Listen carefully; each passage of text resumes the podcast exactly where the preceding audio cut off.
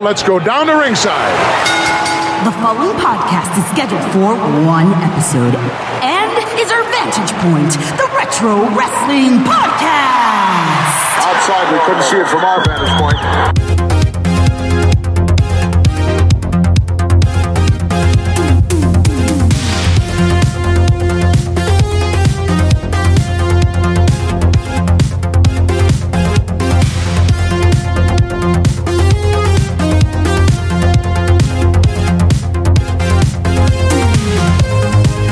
Hello, wrestling fans, and welcome to our Vantage Point, the Retro Wrestling Podcast. Thank you so much for being with us here for episode number 118 here on February the 18th, 2019. We are here to romp you through the world of retro wrestling. As always, I'm Joe Murata, alongside the one and only Michael Quinn. How you doing there, Michael? Howdy doody. Well, Quinn, as we close out now, we're coming up on the end of this season. You know, we've got a lot of interesting things in store here. We got two more added to the mix in the Royal Rankings. We'll be reviewing something later, and of course, we'll be talking about a downfall. But before we get to any of that, I want to remind you guys if you haven't yet and you have a Twitter, go follow us there at OVP Podcast. You can also email us if you like the long form at ovppodcast at gmail.com. That is vppodcast at gmail.com. But Quinn, the best place to interact with me and you and a bunch of other retro wrestling fanatics is over on Facebook. over at facebook.web.feet. Yeah, font feet. or whatever. That's it's a right. Good site. Um, It is. It's, It's nice. long. You got to type a lot of dots. You got to type a lot of feet. Yeah. But you know, once you get over there, there's a search bar, right? Yep. In the search bar, you type "our vantage point dash retro wrestling podcast," and then Kaflooey. Kaflooey, as they say in the business, kaflooey. They do. You know, that leaves you bip bop boop tube, series of tubes. Operators are standing by on the other tubes. Yep. The tubes that Al Gore Yep. invented. Once the result comes through with the join button, you hit that join button. Al Gore is there. You take that warp pipe. and they let you in. and you, basically. yep. And once you're in the group, you can talk to hundreds of other retro wrestling fans. And what we do there is we try to welcome everyone from any kind of wrestling background. And that means if you were a fan of the old school wrestling, the southern wrestling, and that's it, that's fine. Bring your perspective, your thoughts, your analysis. If you've been a fan for a long time or maybe only a couple of years and you're only recently going back and checking out the old stuff from the 70s, 80s, and 90s. That's fine too. We are a positive, fun environment, a lot of sarcasm, a lot of jokes, but we try to welcome everybody. It's unlike any other wrestling group that I've ever been a part of, so check it out. It's on Facebook. And later on in the show, we'll be talking about our newly revamped The Construction is Done. Yes. Wow. I it was Finally. it's quite. I, I mean, when someone's remodeling your home, it's a little troublesome. Like Tripping when we were over going stuff. when we were going to the bathroom at the Patreon house, Right. it was very annoying. It was because there's drop cloths all over the place and It's tools. like how do and you, it's hard to even just take a piss. Right. Like it's ridiculous. Sweaty contractors. There's people standing over your toilet, messing with the plumbing. Doesn't flush right. It's terrible. It's awful. but it's all fixed now. So if you go over to patreon.com slash OVP podcast, you can check out our rewards tiers. We'll have a little more info on that later. But Quinn, all season long, we've been talking about downfalls. And what that is, folks, is something that was prevalent in wrestling, you know, in the in the era that we talk about, the 80s, the 90s, the early 2000s, and then suddenly isn't really around anymore. And, you know, various examples we've talked about Saturday night's main event. Uh, most recently, we've talked about jobber squash matches and things like that. We talked about violence in wrestling last week. So, Quinn, this was a conglomerative or col- collaborative effort here between the two of us to Yes. come up with this one. And Quinn, you wanted to talk about, and I think it's a great idea, the downfall of the true babyface. yes, not the baby face, the true baby face. So Babyface is a superhero. He's a good guy. He don't cheat. The baby is clean cut, he goes by the rules. He represents everything that's good. The heel is just the opposite.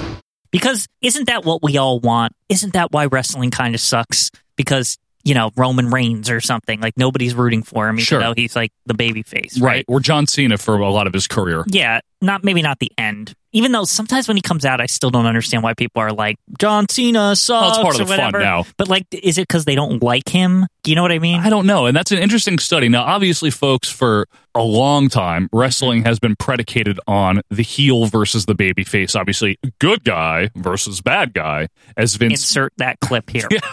We also think that you're tired of the same old simplistic theory of good guys versus bad guys. what happened is around i'd say the stone cold steve austin era although there was backlash towards other people before that Right. the anti-hero became the true babyface, and that was great.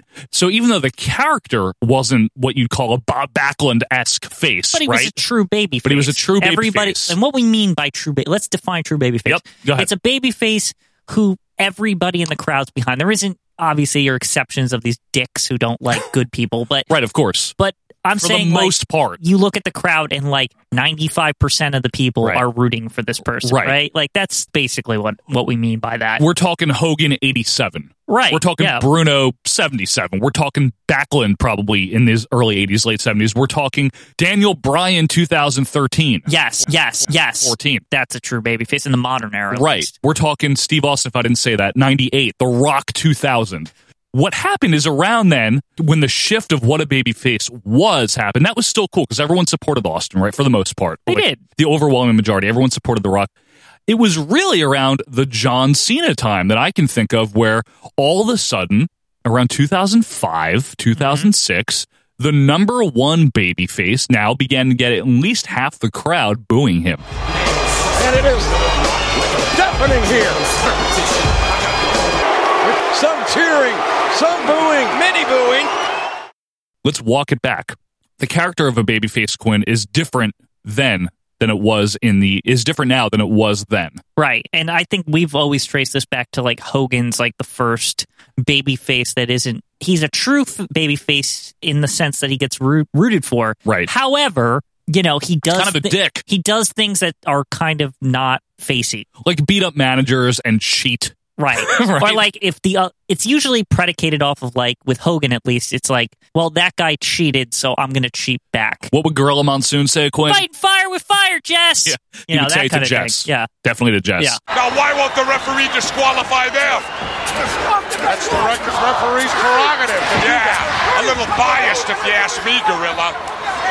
I mean, he fires Zeus out of here right at the get-go, and he's letting the Hulkamaniacs get away with murder. Did not Zeus knock the referee down twice, Jess? You can't put your hands on the referee. I don't care whether you got a Z on the side of your head or not. That's not legal. But if you go further back than Hogan, or maybe simultaneous, like a Dusty Rhodes and the NWA, Dusty was a true babyface, and he was also a fight fire with fire, but maybe not in as underhanded a Hogan manner did it a of lot Hogan. more Yeah. in my opinion, but Now, what about Bruno? Bruno was not one to back down when provoked, but only when provoked. Right. Bobby there, Backlund, there was same very thing. strict parameters, but I don't know. Hogan sometimes would take initiative. Take liberties. yeah, like he would he would just go ahead with it. He would just it was almost like he like I assume they're bad people, so I'm not even gonna like ask questions, you know. So it came crashing down and it hurt inside. right. But anyway, so if you get through the 80s and you get into the 90s, Hogan even was starting to get backlash, Quinn, but even WWF 91, Yes. 92. One, come on, two, get out. We got a new world champion. We got Jim Douglas, Federation champion. What do you think started to cause this slow over time paradigm shift in what a crowd is going to cheer for? Well, it's like two things. It's like you know how we had Jesse on the mic always saying like, "Why'd he do that?" Like, Right. I, I think if you have you know somebody pointing out that's not exactly fair. Like i i- he's supposed to be fair. So hypocrisy is right. that is that one way to put it? Hypocrisy, Right. The other thing is just the general. Uh, the erosion was even happening in '91. This the Smark fan and all Sure. this like fans are going to be uh, tuning in Tuesday night expecting Hogan to regain the title. And the word that I have is Hogan is not going to regain the title. That uh, Hogan may not even be there Tuesday night. Well, good for you, you're wrong. the slow erosion. So you combine the two together where the babyface, well, when the fans didn't know dog shit, Right. it was great for them to see like, oh, he ain't gonna take it lying down, you know? Like Right. that seemed appealing. Stick it to the man Right. type of thing, right? Right. But now they're smart Alex who know that it's fake and blah blah blah. They're like, well, why isn't he just like if this is a story, why isn't he acting like they're thinking Right. about it too analytically. So, what happens when the face starts doing heel things and still gets cheered, as if they were still doing face things? Are they a heel because of their actions? Or are they a face because the crowd still loves them? I don't know. Right, and that's a great point. First of all, Very good job on saying smart aleck and not wise Yeah. aleck. I commend you. But, no, that's good. Okay. Uh, but yeah, thinking analytically. But what, wasn't that bound to happen eventually with this thing called pro wrestling? Wasn't this bound to happen? Forget the Meltzers of the world and his matches and all this stuff. I don't think it was bound to No? happen because really the only reason these people knew anything was because of Dave Meltzer. I mean, he's kind of the cause. It, it- I hate to say it, but it's, it's Ah, so we're true. gonna blame it all on Meltzer, huh? And if they connect, that means that they're over. Even if they shouldn't be over, even if you don't want them to be over, if they're over, they're over. You know, I mean, I learned that a long time ago that you you don't go in there when somebody's over and then convince yourself that they're not over. You try to figure out why they're over and if they have flaws that if they have flaws and they're over anyway, that means guess what? They're still over.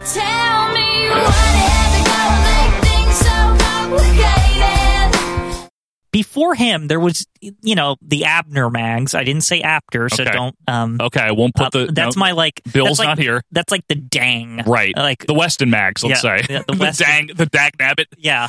Before you know Meltzer, all you had was the Abner mags. Yes, Don't call them the Abner Mags. that was it, right? Like it, it- he didn't tell you like uh, this guy's going to win, this house show happened, blah blah blah. Right. He didn't use terms like face and heel. no, they said fan favorite and rule breaker, which Right. I love. Either way, it, Meltzer exposed that like yeah, this is kind of theater and like there's plans and When you're stuff. talking and- Mary Tyler Moore about it, yeah, exactly. But but saying that there's players, there's actors, and sure, that kind of thing. And once people know that, they're like, why isn't it operating like a movie or something? Okay, fair enough. But let me ask you another question, just to play devil's advocate here, or Meltzer's advocate here. How many times can you tell the same story before the crowd gets sick of it and turns on it?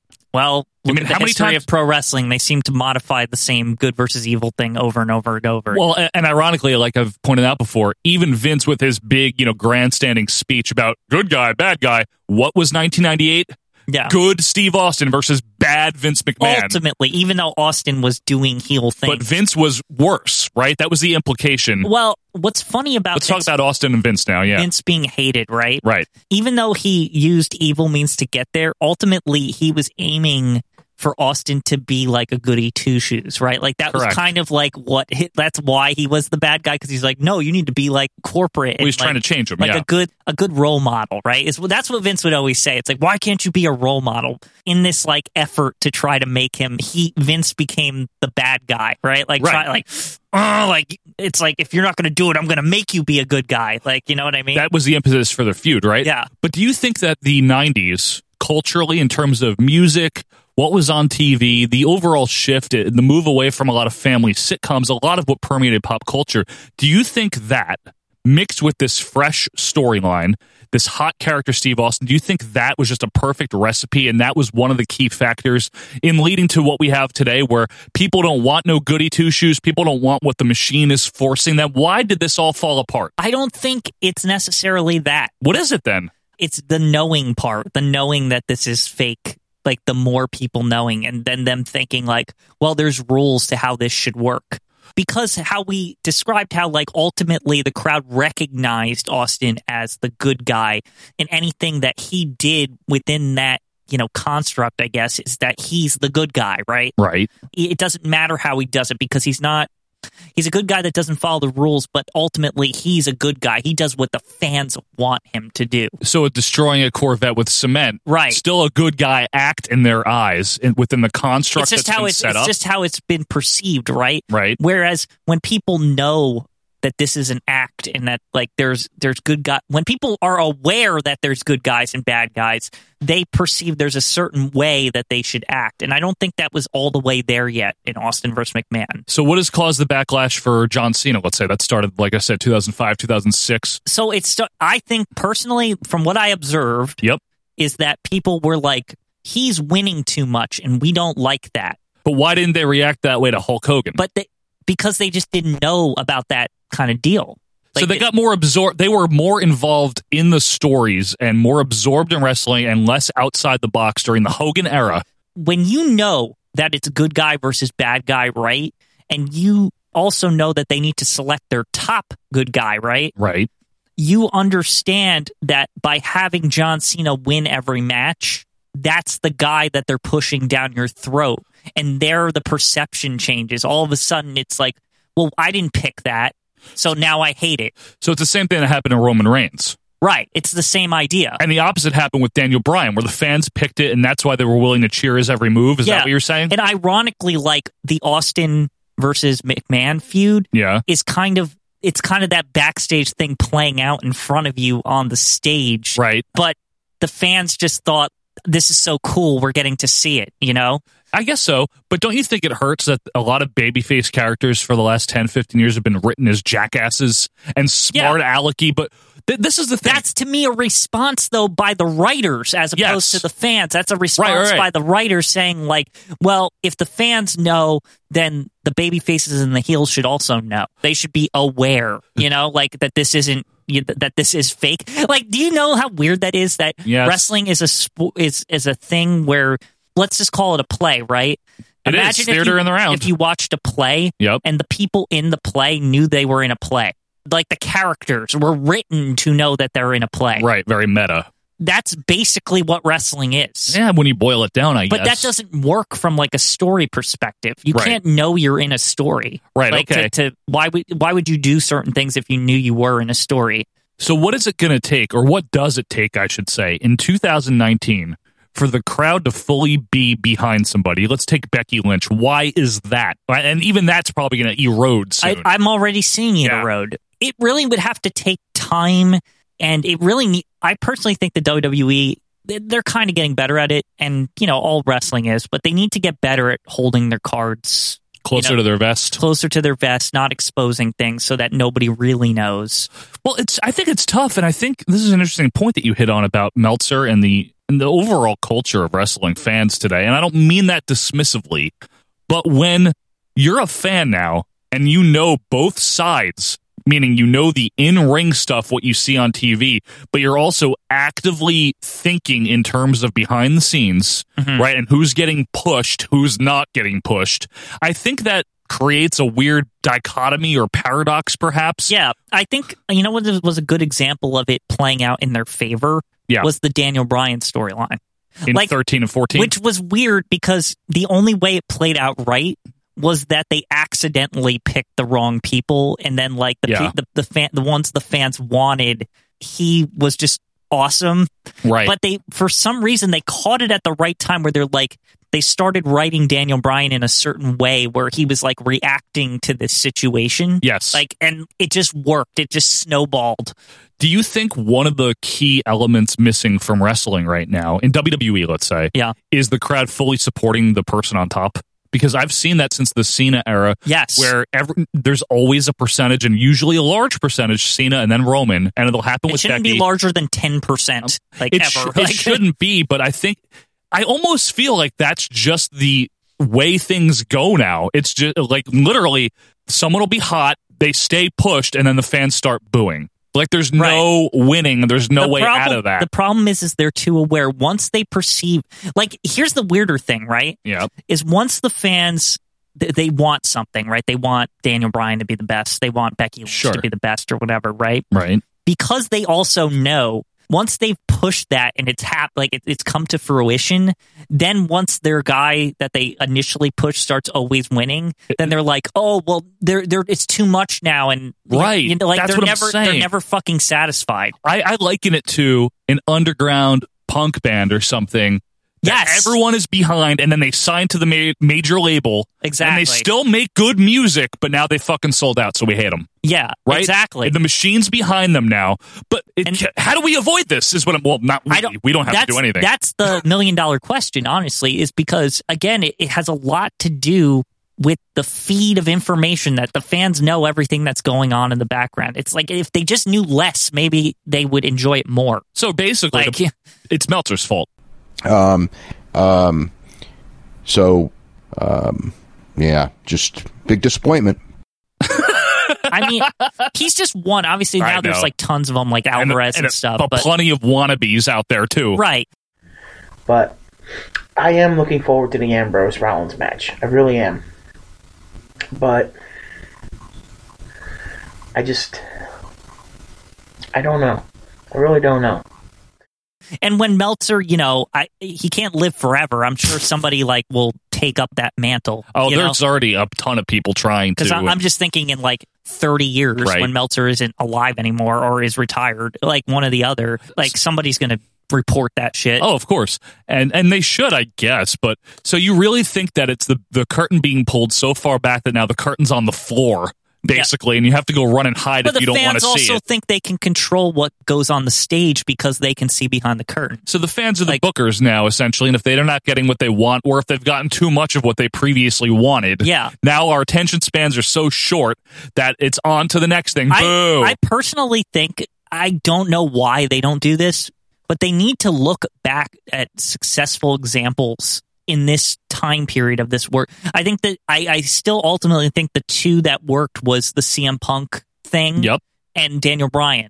In the modern They need era, to- yes. They, they need to analyze how they wrote that and, and really fully understand how to strike that balance where they didn't push him too much. Like, and I think WWE, I think part of the reason why people got mad when he was like losing to Kane and stuff. yeah.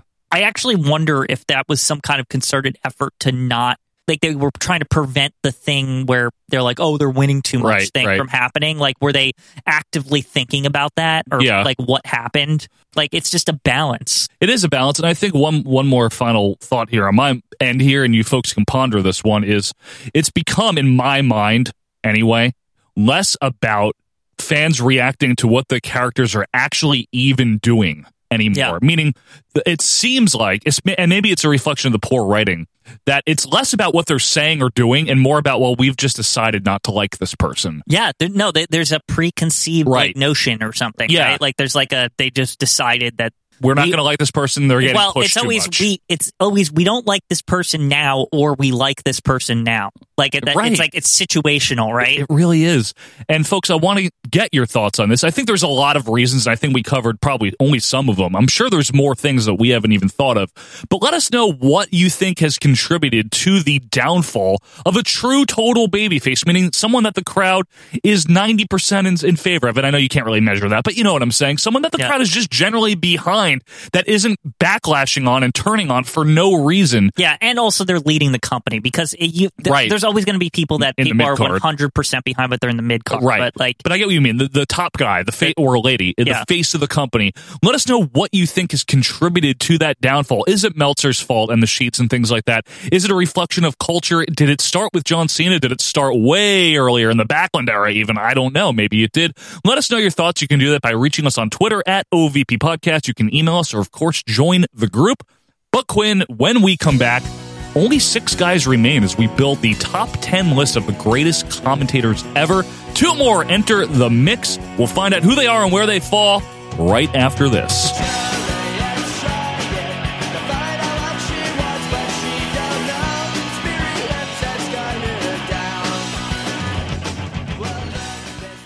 If you're a babyface, you want to be a guy that every guy wants to hang out with and every girl wants to fuck.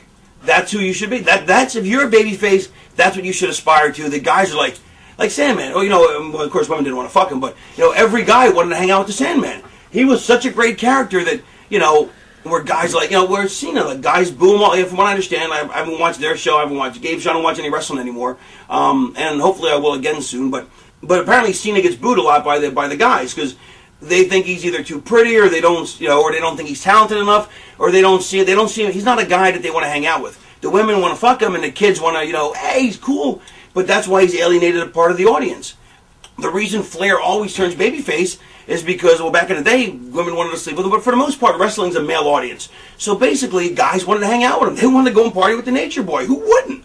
You know, that's why people wanted to hang out with Nash. That's why people want to hang out with Scott Hall. That's why people become babyfaces. You know, a guy like the Sandman who never complains, never bitches, smokes a cigarette, drinks a beer, and hits you in the head with a cane. I want to hang out with him. You know, that's fucking cool. And welcome back, wrestling fans, to our Vantage Point, the Retro Wrestling Podcast, here on episode number 118 on February the 18th, 2019. Hey, Quinn, we mentioned that our Patreon construction is complete.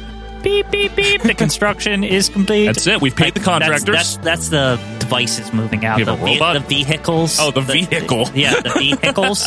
Folks, thanks for being with us here. And I just want to shout out the Patreon real quick. We do have one. It's not about getting rich and trying to make a living off doing this, but if you want to support the show, if you like what we do here, Go to patreon.com slash OVP podcast. We have three rewards tiers. Real quick, I'll tell you what they're all about. For two bucks, you get to see the raw video feed. That means everything, every move that Quinn and I are making right now. Every shirt that we're wearing. Every shirt that we're wearing, you get to see the raw video feed that includes content before the show, in the breaks, and after the show. It's a fun time, and it's released every single Monday with the standard audio episode that you're listening to right now.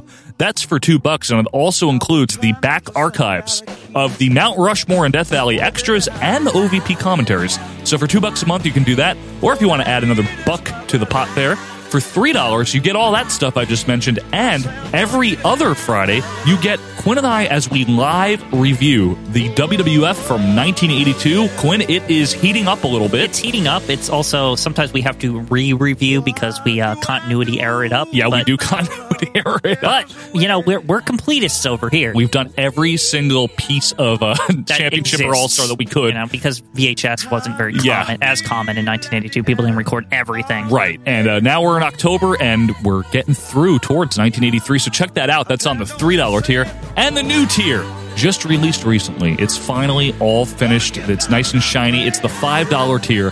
This includes everything we just mentioned, but once a month, you're going to get Quinn and I in a fully produced, finished audio podcast on a separate feed, reviewing chronologically every WWF pay per view. WrestleMania is out, folks, and if you want to check that out again, that's on the $5 tier. You can donate or undonate, upgrade and downgrade at any time. So Yeah, give there's it a no- shot. There's no contracts No, here. no, no. It's not like AT and T, no, or it's- Verizon, Yeah. or maybe T-Mobile. Yeah, it's not like T-Mobile. one, one of- one of those. so check it out if you want to. If you want to donate, patreon.com slash OVP podcast. And hey, if you don't want to, that's fine too. We're thankful that you're listening. But Quinn, we are doing the Royal Rankings here. As I mentioned, there's 14 guys now on the board. Only 10 are above that threshold, that uh, Mendoza line, if you will. the Mendoza line of uh, Of announcers, people. yes. yeah, announcers, yeah. So what the Royal Rankings is, folks, is each week here, it- season by season, Quinn and I build a top 10 list of something. And this week we're doing commentators, or this year, this season, we're doing commentators. Now, the 20 entrants that we take out of the Pule and we put into the mix here. We're the high Pule. The high Pule. We're voted on by you, the fans. So you can't get mad at us for the selections. All we do is do a random drawing every week. It's on the Raw video. Still wondering about Jim Cornette. but Who picked that? And we rank them, and we rank them holistically, Quinn, right? Very whole. It's very, whole. Very istic. Veryistic. We're not just going by who our favorites are or who is the best technical. It's a mix of everything. Let's run down right now the current top 10 and the bottom four. As of last week, at number one, the new number one from last week is Bobby the Brain Heenan. Bubsy. Yeah, Boobsy. Bubsy, Yeah, baby. boobs. Yeah. The Whizzle. Uh, and number two is Jesse the Body Ventura. Very, close. Very, serious. and that was a very close Man, ranking there, too. I couldn't even believe who was playing that music in the background. It was I- rough. I- it's like people were playing instruments. Oof. They were so into it. Yeah, very into it. Number three, still holding strong though, is Tony Schiavone. Hey, up there, Shavoni. Yeah, he shouldn't be as high up as number four. Lance I Russell. don't know what you're talking you about. are getting accused of being biased against the South, even though Tony Schiavone Yes, from uh, the can South. someone explain this to me? They're like, "Oh, you just don't like Southern people." I'm like, Tony Schiavone was in WCW the whole time. He never was. He was up north for like a year. and he and he is Southern. Yeah. Uh, number five though, Joey Styles, very impressive Yeah. for the little ECW that could. You know, Very E- Eastern. Very Eastern. He's very Eastern. number six, very royal, Jerry the King Lawler. He likes to drink his royal tea. Yeah, number and king. he's right up there.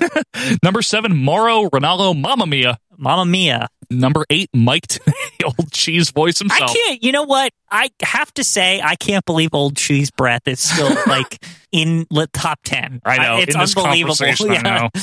Number nine. I wish we could make him higher, higher, but science. yeah, Bob Caudle. it's always the science that hurts. That's Coddle. all it is. We don't mean to. He's just that's where he Those scientifically ranks. microbes and atoms, Yeah, and things, you know, microbes. whatever. It always Number- hurts him. At number ten is Paul Heyman, who's Feel very like he large should man. be higher though. I feel like he should be thinner. okay, Leave him alone, will you? There's so much of him; it's hard not to. And then the bottom four: eleven, Taz; twelve, Michael Coe; Yep. thirteen, Sean Mooney; and fourteen, Jim Cornetta. Yep. And that is the Royal Rankings. We're going to add two more, Quinn. So why don't we go ahead and see what the Fink has to say? Ladies and gentlemen, it is now time for the Royal Rankings. sir, we promised you a great main event here tonight. Rhodes touched Sherry first. His name's Fred Catal. Silly name for a Japanese wrestler, Fred. Austin Allen champion, Stone Cold, Stone Cold, Stone Cold. So we've got a great matchup here. His eyes are closed. He can't open them.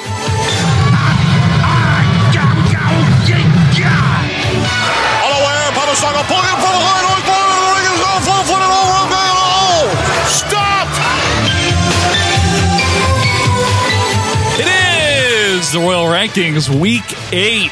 Quinn, we are getting down really now to the nitty and the gritty. Only six guys were left in the pool. Gotta Peel. pick 'em- gotta pick them up from the pool. You mean Peel. And the Pule. And folks, we've run down the names here. It was a hotly contested uh, grapple for the top spot last tangle, week, as if we you mentioned. will. It was a tangle as Bobby Heenan met Jesse Ventura for the number one spot. Bobby Heenan and the Whistle ultimately prevailed. But Quinn, without any further preamble here, we've got two more people to bring in. So why don't we all find out now who drew number 15?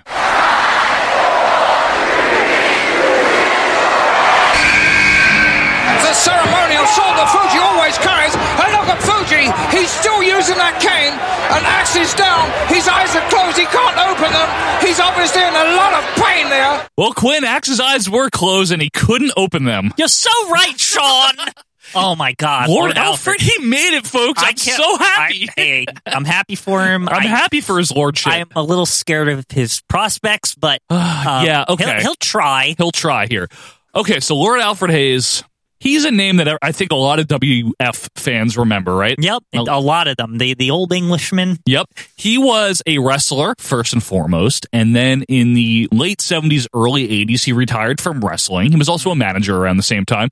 And in late 1983, he made his way to the World Wrestling Federation and became a backstage interviewer, a very awkward one for a, a little while. A little awkward, especially at WrestleMania. Especially at awkward WrestleMania. Alfred, as we called him. as we have. Uh, and then he was also started to sit in as a color commentator around 84, I believe it was.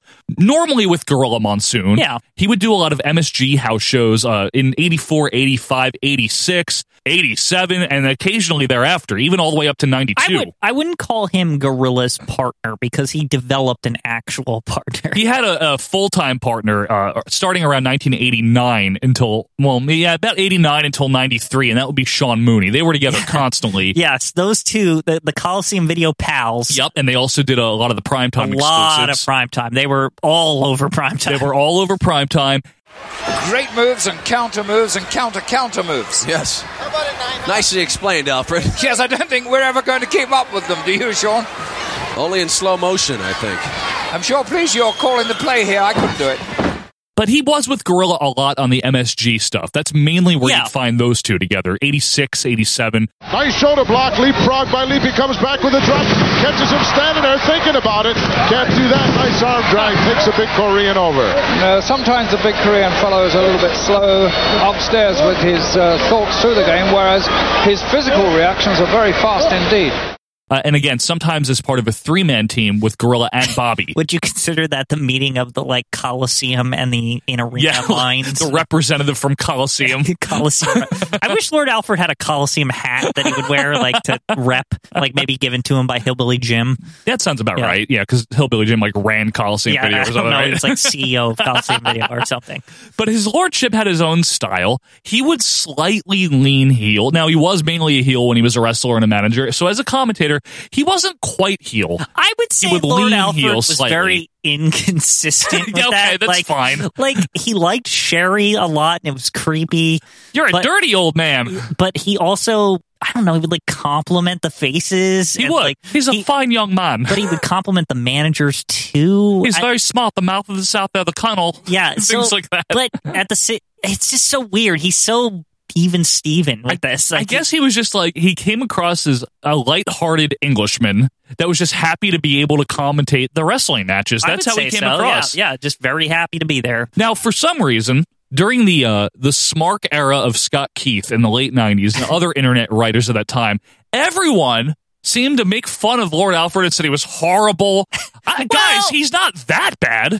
I don't he's think okay. he's I don't think he's that bad, but there is it's something like he doesn't know where he is sometimes, or he's he seems confused or whatever. I don't, I don't think he's that bad as an, a color man because I think he really tries to put everything over.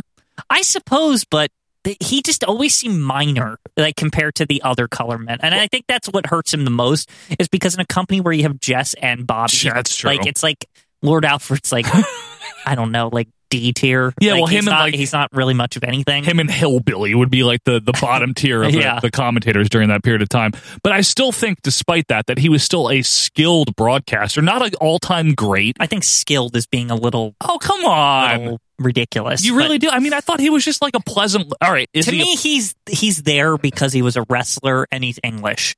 yeah, and he's English, right? I think they wanted there to seem like, oh look, he sounds smart because he's English. Like to Maybe. American to Americans, this is weird. I, I guess if you're from the British Isles, this might sound strange to you, but if you have an English accent for some reason, that automatically makes you seem smarter.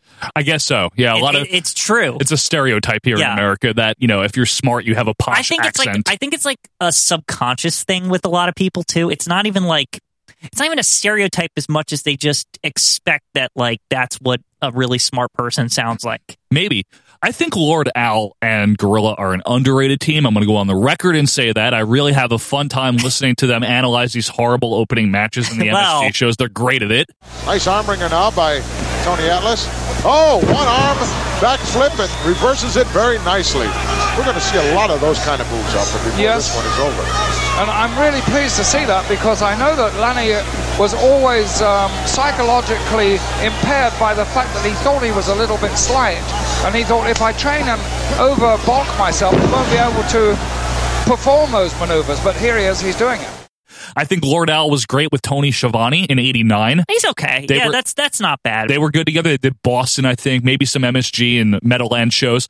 I also think Lord Al and Mooney, as we've mentioned before, are dulcet. It's it's pleasant Very to listen dulcet. to. I always like that description you yeah. yeah, for them. They're not really trying on Coliseum, and I Yeah. don't blame them. As youngsters, they played rugby. Really? Yes. Well, Your Lordship, I have to say that that is uh, one great sport.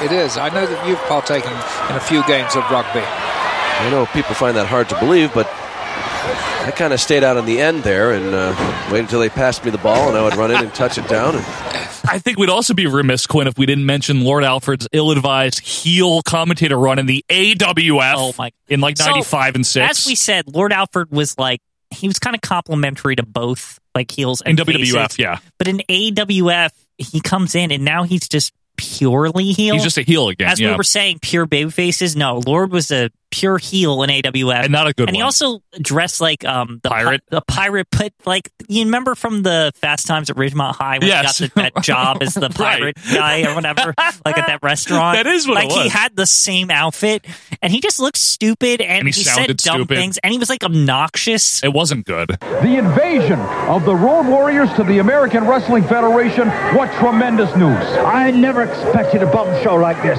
This is absolutely wonderful, wonderful news. He would talk over the guy that's already talking over the matches. like yeah, as we bitched about in that last AWF review that we did.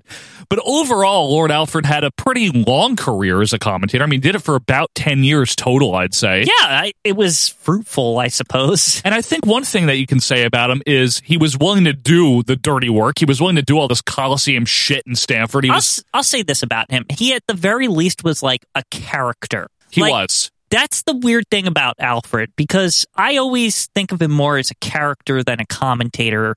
For example, remember when we were watching that like Donnybrook Theater and he was. he's the announcer on that. But yeah. he's not. He's like this grumpy man, like sitting in a corner, like s- playing a character, Yes, basically. exactly, as and the I, I announcer. always felt like he was a character, like, you know, a wrestler character sure. that was on commentary. Welcome to the world premiere of Donnybrook Theatre. Act one, take one. Why the fuck did this exist? I wouldn't call him a guest commentator, but he acts, he was a regular. But he acts like a guest commentator, I but guess he's so. a regular. That sums it up in my brain. and that's a that's a fine way to look at it. I thought he did an adequate enough, pretty good job.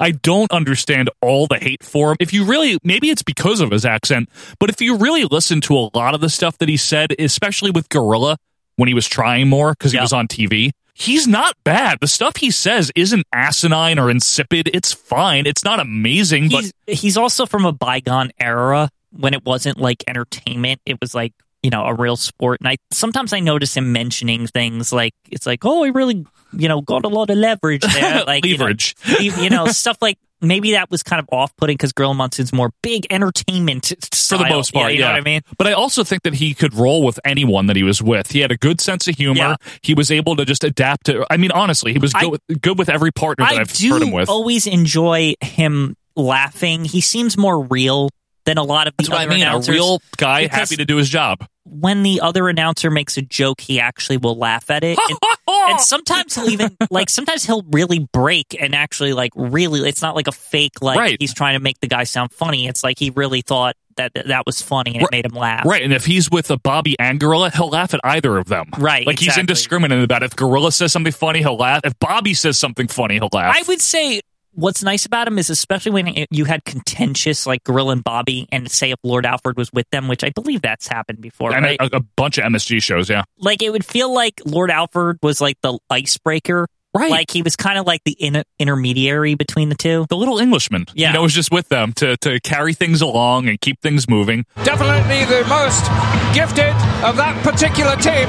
I have seen Tanaka in singles action before, and he really is an exciting wrestler to watch. What are you saying? Kato's a ham and egger? No, we didn't say that. I personally like him. Like you said, I'm not really high on his prospects here. We'll have to find out. It's- once you start comparing him to people, I think that's when he gets in trouble. And maybe that's why the Smarks and Scott were like down on him because they were so they were like, well, there's other announcers, so they're better. So why should why should we have to deal with Lord Alfred when this is like a WWF product that has all these other announcers at their disposal? True, and I think the answer to that is not everyone's going to work all the time. Right. Yeah, Lord it's still Alford real took, people. Like, he's co- he's the guy that works the late shift. he took the like- Mooney gigs. I yeah. mean, he took the Coliseum shit. Yeah, it's he's the stuff that nobody wants. And he did all these Coliseum segments. He did TNT Do for you two think- Do you years. think it's just the matches that he commentates? Like people associate that with him, so it's kind of Yes. like he's junky. Yeah, I mean, honestly, he didn't. He never really did anything. No, you know what he did do? He was with Gorilla for Bret Hart's first title win on Coliseum, That's and, and, weird. and that ladder match with Yeah. Mm. Shawn and Bret. And he's like, Bret Hart's sort of a nice type wrestler. There, And you know? there, I think that's when he was out of his element, honestly, because you're so used to him in these matches that don't fucking matter. That's what you associate with him, Right. And then when you have him commentating a big moment, it's kind of like, what? Like this doesn't feel right. Like something's wrong here. I, it's true. It's like a Mooney where you really don't need him for a big moment, which is funny because uh, Lord Alfred got pressed into service because they needed to spread the roster out at WrestleMania 2. Mm-hmm. Lord Alfred, Jesse, and Elvira oh God, yeah. called the main event of WrestleMania 2. Like LA. you said, that was simply out of like necessity because nobody can be in every Three place places at at once, yeah. that I guess the ultimate use of Lord Alfred, and that kind of sums him up, right? You use him when you don't have anybody I else. guess so, right? And that's going to be his problem on the ranking is that he's there when you don't have the good people. Right. Yeah, I guess that's true. Well, that's Lord Alfred. That was number uh, 15. Why don't we find out now, Quinn, who drew number 16?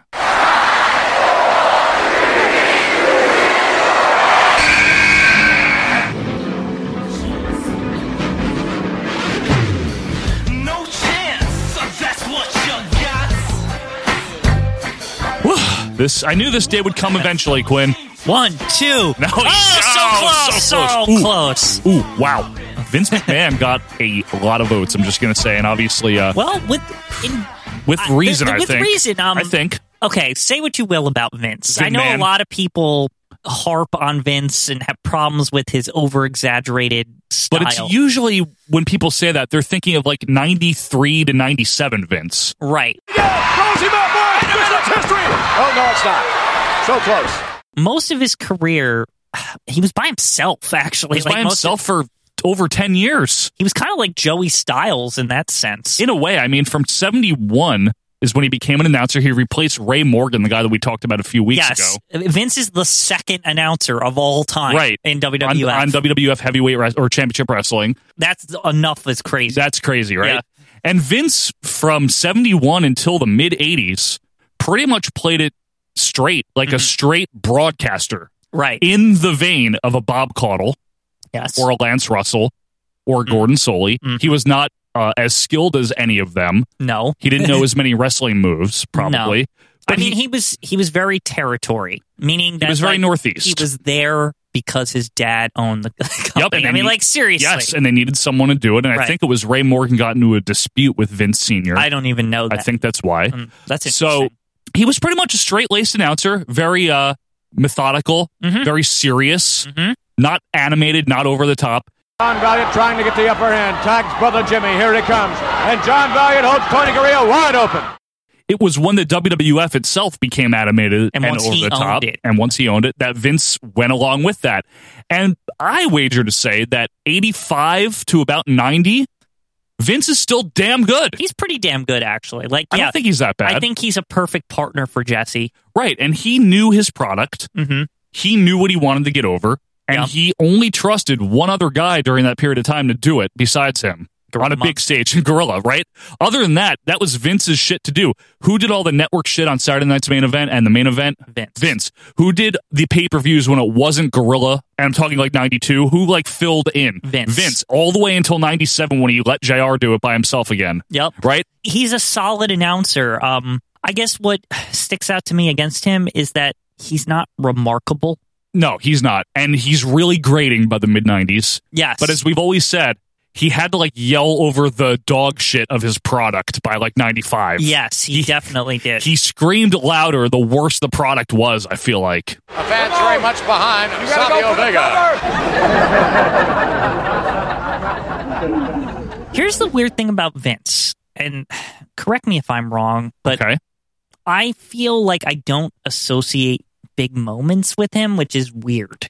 Well, he called a lot of them too. But that's the thing is Yeah. he did. But I think of big moments with Gorilla Or Hmm. J- JR. or JR. Vince feels like, oh, this is superstars. Like, Well, that's the thing. like you know, he's so strongly associated with the With the day-to-day weekend show, superstars, yeah, right. which was and the day- Raw which was the everyday product. and Raw, yeah. He's not associated with the special moments. I mean, he called a lot of them too. That's the weird thing. Well, because people were gone. Like that's And he didn't like anyone else doing it. right, exactly. He called Bret Hart versus Owen Hart, both of them Right. from '94. He called the Razor could Ramon do Shawn. it. He called the Iron Man. Yeah, very well, I might add. Do you feel that e-, even you know those couple years between Gorilla and getting Jr. that he felt very replacement eh, only on pay per views though? Anytime I saw him at pay per view when Gorilla or Jr. were there, still yes, Yeah. meaning like SummerSlam and Survivor Series '92. Yep. And then SummerSlam '93. So yeah, like where Vince was just the pay per view guy again. Let me ask you this: Yeah. Would Vince? Do you think would he ever have been able to survive? You know, like in another company. I, I know that As an that announcer? wouldn't happen, but say he was say he didn't own a company and he was just he was a guy that I want to be an announcer. Yes. that's what I want to do. He had Do the you- talent. Do you think like say he went he didn't own WWF and he just said I'm going to work at WCW now? Like I think so. I think he had the talent. I think that it's actually really remarkable that he was able to do it the way he did while running the company and owning the company. yeah, If you but really ac- think well, about actually, it. I think that's that's an unfair advantage if you ask me because Why? he knows exactly what needs to be put over. I because guess he he's doesn't need to actually prepare. writing it. Like Okay, true. And he can change up whatever he wants to say on the fly because it's his thing. Okay, you know what? That's a great He point. can, like, if he wants to, he can recharacterize a guy on the fly because he can. Great point. Like, and that's kind of that's a bullshit thing, and that that gives him you know a leg up on everyone else. That's true. He doesn't have to prepare. Right. Because running It- the it- company it's his is vision, so it's whatever he wants. Well it to said, Be. Quentin. You know what? I'd never thought of that, but you're right. And I do think he started to rely almost strictly on that, probably out of necessity, by the mid 90s. Like he was just there to bark and scream over everything. And that's when he became probably a very irritating announcer. Yeah, unlike all the guys that we kind of get on f- or actually compliment them for winging it. Right. Vince winging it is literally him rewriting the damn show like to his vision. That's like, true. and it's it's unfair. He wasn't a good move caller either. He was better earlier and then he just stopped trying. Once No. again, I think just out of necessity. Yeah. He knew the storylines and the characters. I'm not going to say that's bad because he's trying to convey a product he's trying to sell. True.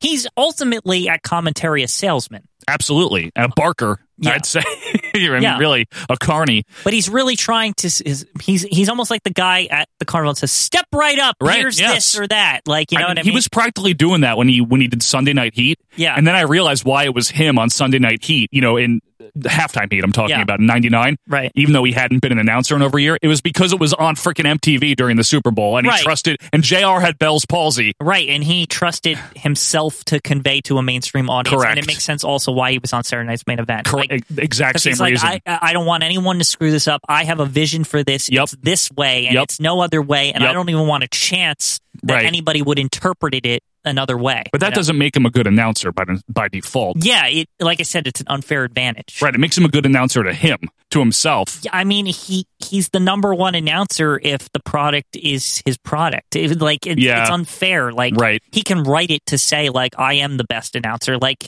Yeah. it's stupid. It's not. It's not really fair to the other guys, and I think that to me it brings him down because, like you said, he's not a good move caller. No, he's really not. So like. This guy doesn't even need to know the fucking fundamentals to be a good announcer, like because the moves are called what he says they're called. True. Like, you know what I mean? Which Like- is generally by the 90s a maneuver.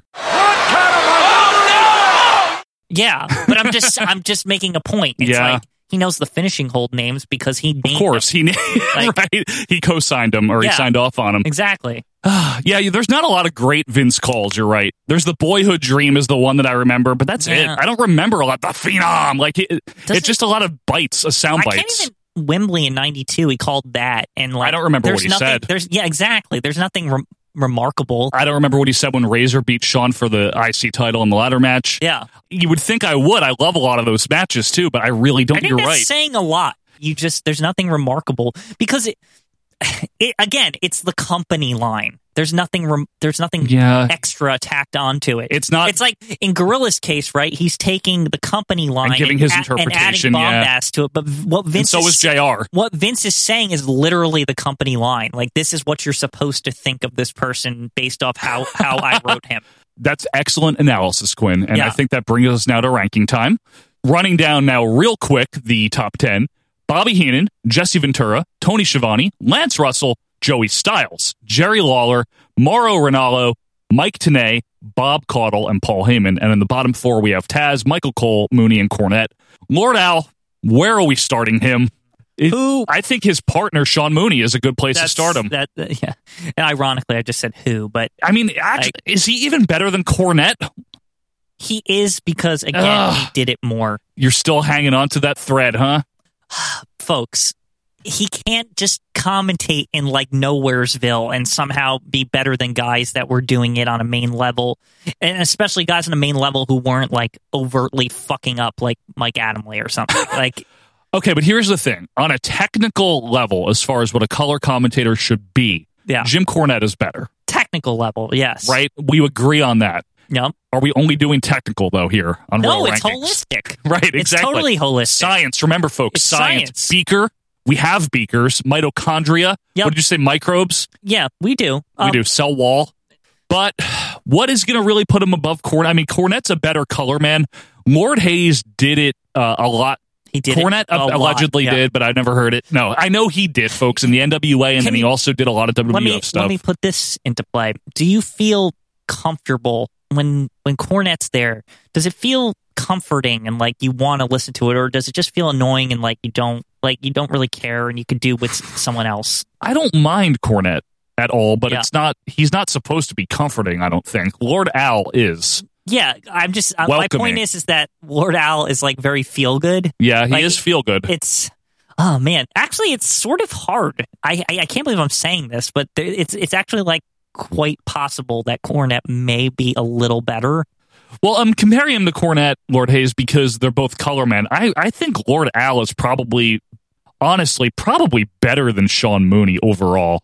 I do too, and that that's interesting. You say that, But because not- that might Yeah. that might. hmm. I mean, Mooney Mooney happens to be above Cornette, so if we have to hop over Cornette, and you know, fine. see, we're almost developing into tiers here because when we think of a Cornette, a Sean Mooney, Right. or a Lord Al, to me, again, they're in the guest range. Like they're not the normal commentator. Well, Like- I mean, like- Mooney and Hayes didn't do like regular broadcast television. Right, exactly. They're not every day. They're on very particular matches that are on like prime time or Coliseum Video or something, and they're not even on all of them. Cornette like, they're did- just on yeah. some of them. Cornette did a lot of shotgun though, but I didn't get shotgun, so I never watched it. Really, that's Again, why I d- didn't hear him. Abandoned forest commentator Right. over here. I think Hayes is a better overall as far as what a wrestling commentator should be. I think he's better than Mooney. I don't think he's better than Michael Cole. I think he has a better character than Cornette too. Because I think Well- he, you know, I think he's got a more developed character. Cornette's I- just a heel.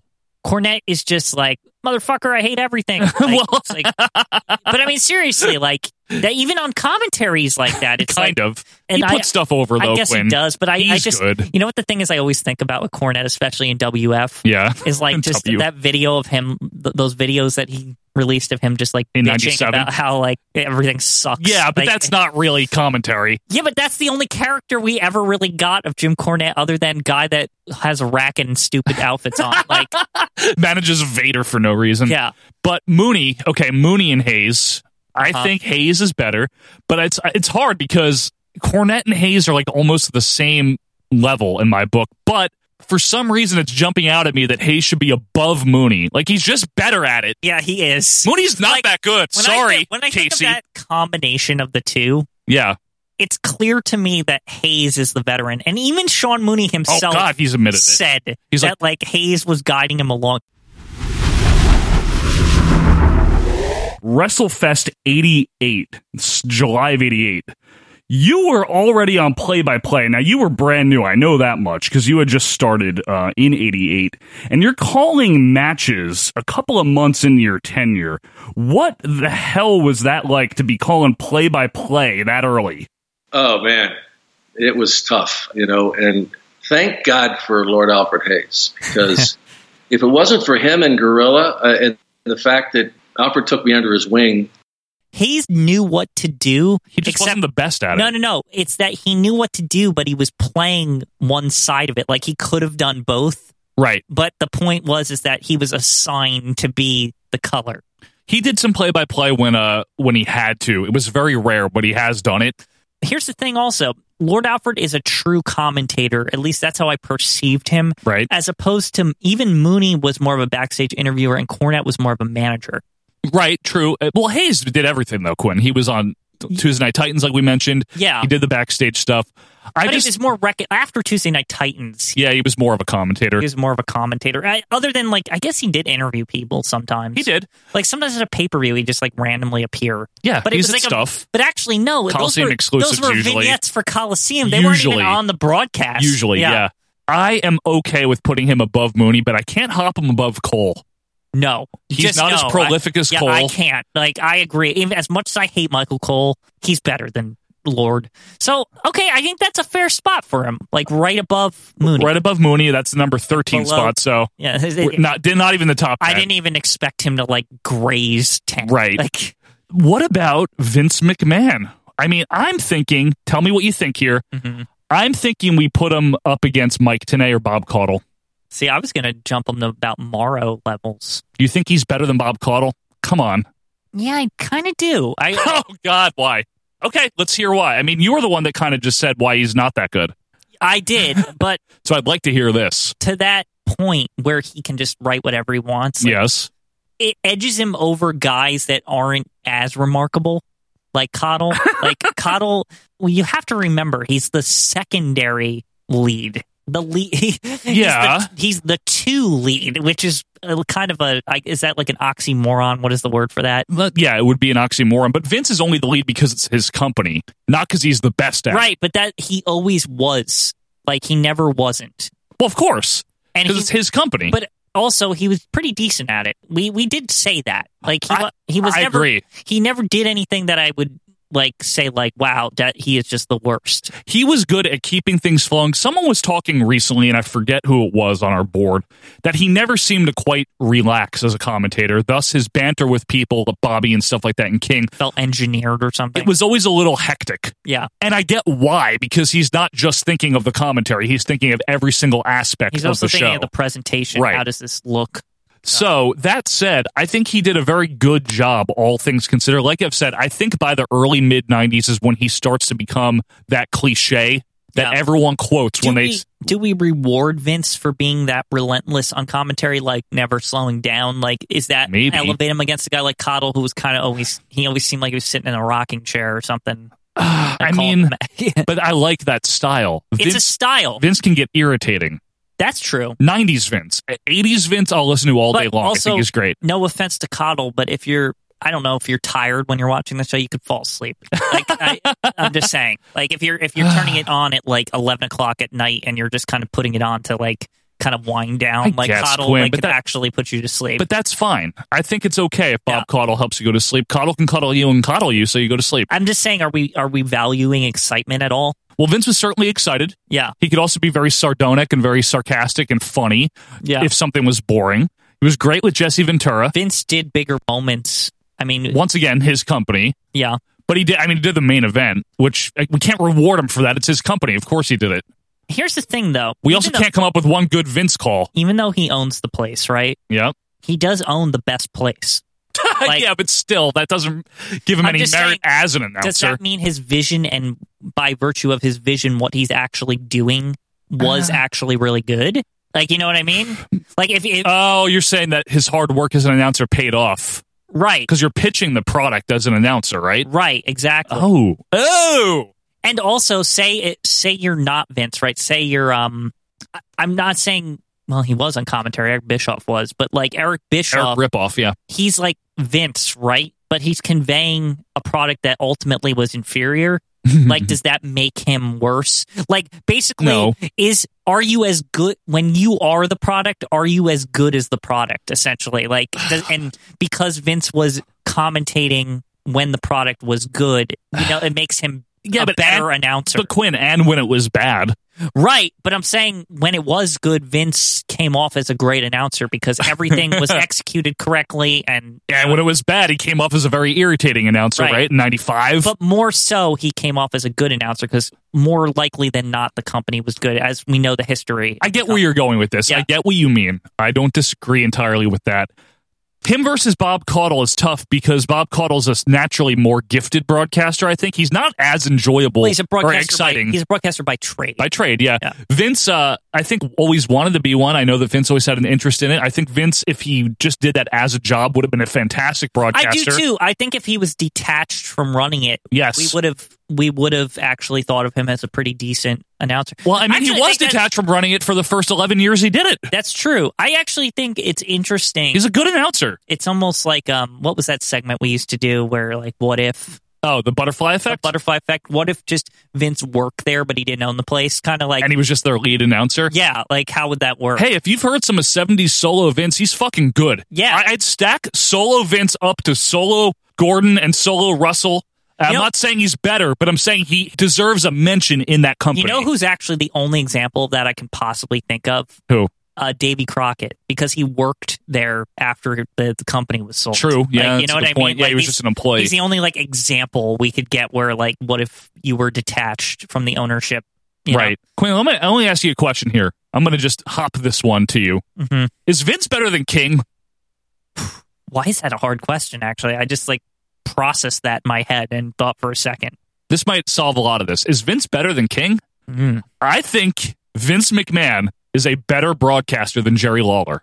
But is he? Yes. because King went on to do great things with JR. Like he's more versatile. A couple of years with JR that they were really good, right? yeah, I agree. know. That's all I'm saying is like I, I actually it went the opposite with me. I was thinking that because because of King's versatility, being able to work with people different like different people, what- does that make him better?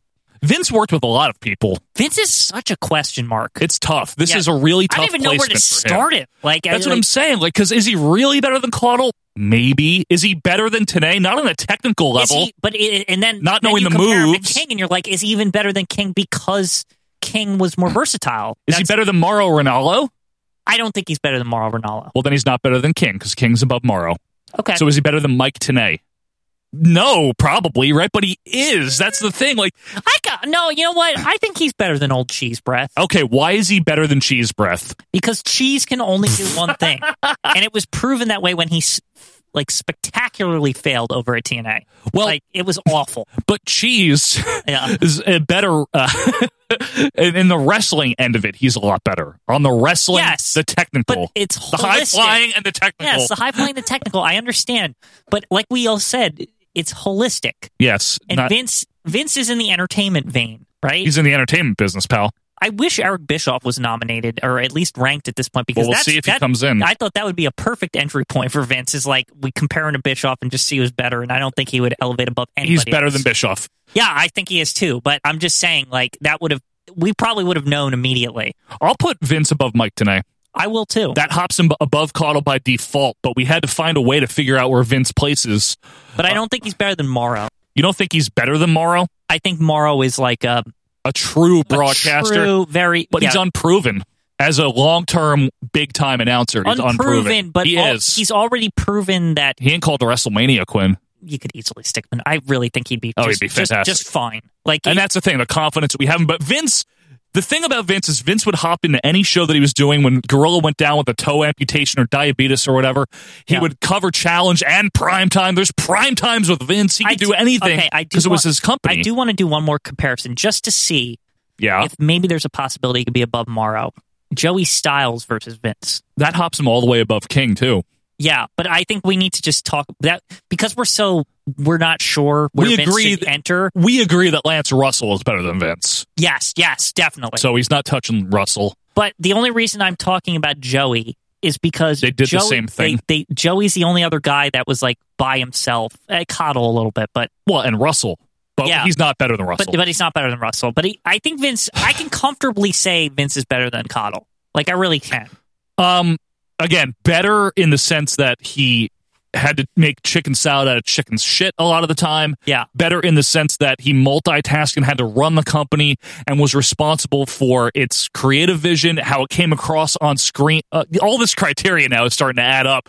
That's why he should go neck and neck with Joey Styles because Styles did the same thing for ECW. With none of that responsibility. right. But he had to do the Although same probably thing. I I would bet that Joey was responsible for a bunch of shit. Well, Well, let- that's how ECW was. Yeah, I know. Selling T-shirts and Yeah. shit like that. Between '93 and 2001, the man that was the voice of ECW with Joey Styles. So anything that you saw on the screen and how it came across and how it was narrated to you, whether it was under the direction of Paul Heyman or not, it had to come from Joey Styles to the viewer. and pretty much nobody else. Correct. Now Vince from 1971 until he got- 82. he got Bruno or whatever, or Patterson or whatever. Yeah, and he had Wizard sometimes. He had Bruno in the late '70s. But for the most part, he directed that product. Right, and from he 71. Right, his daddy's vision. Yeah. and then when it was his own vision, he still had to be responsible for how it was dictated to the fan, right? And that's why he was the lead announcer on all the primetime stuff. Yeah. I mean, primetime Are we television. starting to come to like a more respect for Vince, and that's why he should be elevated above a lot of these guys, even King and stuff? I think he's better than King anyway. The Styles question, though, is tough because Vince still is a poor announcer by the 90s, but he's still exciting. Yes, He's still trying. I can't say that Somewhat. there's any WWF product, even in that downturn, that I never feel that Vince is excited about. Like he, never seems like Right. apathetic. The guy's yelling about, you know, Aldo Montoya. Right. The guy's screaming about Mantar. He's trying. When you got Sid and Diesel in the main event, Vince is trying. Sometimes- WrestleMania 11's taking place in someone's backyard, and he's still trying. I even noticed at times Vince would insert controversy that wasn't there. He would write on the fly sometimes, like he Possibly. would say, like, "Oh, he didn't, you know, he didn't help him up right away or something." Right. He would say shit like that. well, he would get ahead of the story and be able to insert stuff, right? Yeah. I think that Vince is, again, as a match caller, which is part of this too, he can be good. He's had moments where he's really You- good. You've kind of poo-pooed his match calling. You think and it's I- better I than I am have- giving it credit for? I think it's a little better than both of us were even giving credit for. I Why does it get so much criticism then? Just because of that bad period? that bad like one two? No, we close, got it's him, yeah. Close, what a maneuver! But in the same era. vein, like you said once, right? Everyone had fucking catchphrases. Yeah. That's No. kind of his, right? I mean, Gorilla had 7,000 of them. JR had them. think of it this way: Shivani that is had 'em. kind of his way to interpreting to the layman, which Vince, as the owner, is more aware than any announcer Yes, of the layman by necessity by necessity because he needs to sell to both. to all the laymen. That that's what a maneuver is his way of just conveying like that's a good move. I don't need to tell you the name of it. And he, Like, it's just good. and you know what? All you need to know is that because ultimately you don't really That's need true. to know the name of the move. You just need Well, to Manch is doing Manch. right. He's But, playing some but Manch. Vince, as a guy trying to sell you that this is Big bombast. these wrestlers are very skilled and you don't know dog shit about wrestling. like you need to all you need to know is that that thing that that drop kick that guy did, I don't know that it's a drop kick, but that is an impressive maneuver. yeah, but is, like I don't know if we want to reward dumbing down the education of your fans.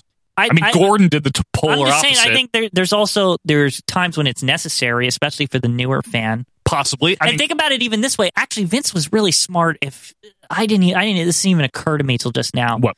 Why do you think he put it Gorilla and Jesse or Gorilla and Brain on the pay per views? so he didn't have to. Quinn. But also, the audience is smaller, and it's the dedicated people that are willing to put down money to watch this fucking thing. So Maybe. they want all the moves called. I get. I mean, Gorilla didn't call the moves either, really, but but more than Vince is probably my more point. than Yeah, Vince. that- But Vince, I, I think Vince is underrated as a play-by-play man. You're right. He's better than we give him credit for. It's Just that bad period in the mid '90s where he's really bad. Mm-hmm. However, in like the '80s and shit like that, he's good. He he's good to listen to. Yeah. He calls a good match, whether serious or funny or anything. Oh my goodness! Like little turns of phrase, misusages of words, like notwithstanding and stuff like that. He kept it flowing. He kept a match flowing. Okay, so His let- voice could get annoying. we're getting a little away from it. Is he better than Joey Styles? Yes. Or not? I think he's slightly better. Um, I do too. he called a bigger game. He played. He played in the major leagues, and Joey was. I mean, honestly, yeah. Ultimately, in the minor leagues, which again we always apply to this in the holistic approach. It's very we, whole. We, but I'm just saying we do that. uh, We do, In we all do. seriousness, Yes. like it- it does matter where you called it. I think that Vince probably doesn't get enough love overall as a play-by-play man. F- Again, from a technical standpoint, I know, but overall, he's pretty good. Yeah, he's not bad. I mean, he really is pretty good, and I think that He's in that pretty good, not bad I mean, area, top five but here. he's not in the elite. right, which just starts with Lance Russell. Which starts with Lance Russell. Correct. Vince McMahon for number five knocks Styles down. Yeah. Okay, and Does that make him the best of the the like not in the elite people? for now. Is he right below Russell? hmm Okay. To me that's totally fair. And that also knocks, for the record, Paul Heyman off of the top Aw. ten, which is Oh well, I mean he commented Quite- for like 4 minutes, but yeah, damn good at it though. So all right, let's go ahead to our updated Royal Rankings week number eight here, Quinn. History has been made History's yet been again. made. That's right. At number one, Bobby the Brain Heenan, the greatest announcer of all time. Number two, Jesse Ventura. Number three, Tony Schiavone. Four, Lance Russell, still doing good. Five, Vin Man, not bad. the Vin Man, baby. S- Six, Joey Styles. Seven, Jerry Lawyer. Eight, Mauro Ronaldo. Nine, Cheese Voice. Um, how is Cheese Voice still in the top 10? And Bob Cottle hanging on at number 10, folks. That is a Royal Rankings as of week number eight. Be sure to let us know yours. Who do you agree with? Who do you disagree with? Let us know where you stand on Twitter. You can email us or join the group. But Quinn, when we come back, we're going to WCW. We're going to Saturday night. It's going to be a really fun time. There's machines. There's, you know, things are going on. Technology They're building things, wrestlers. yeah. We'll find out what's going on right after this.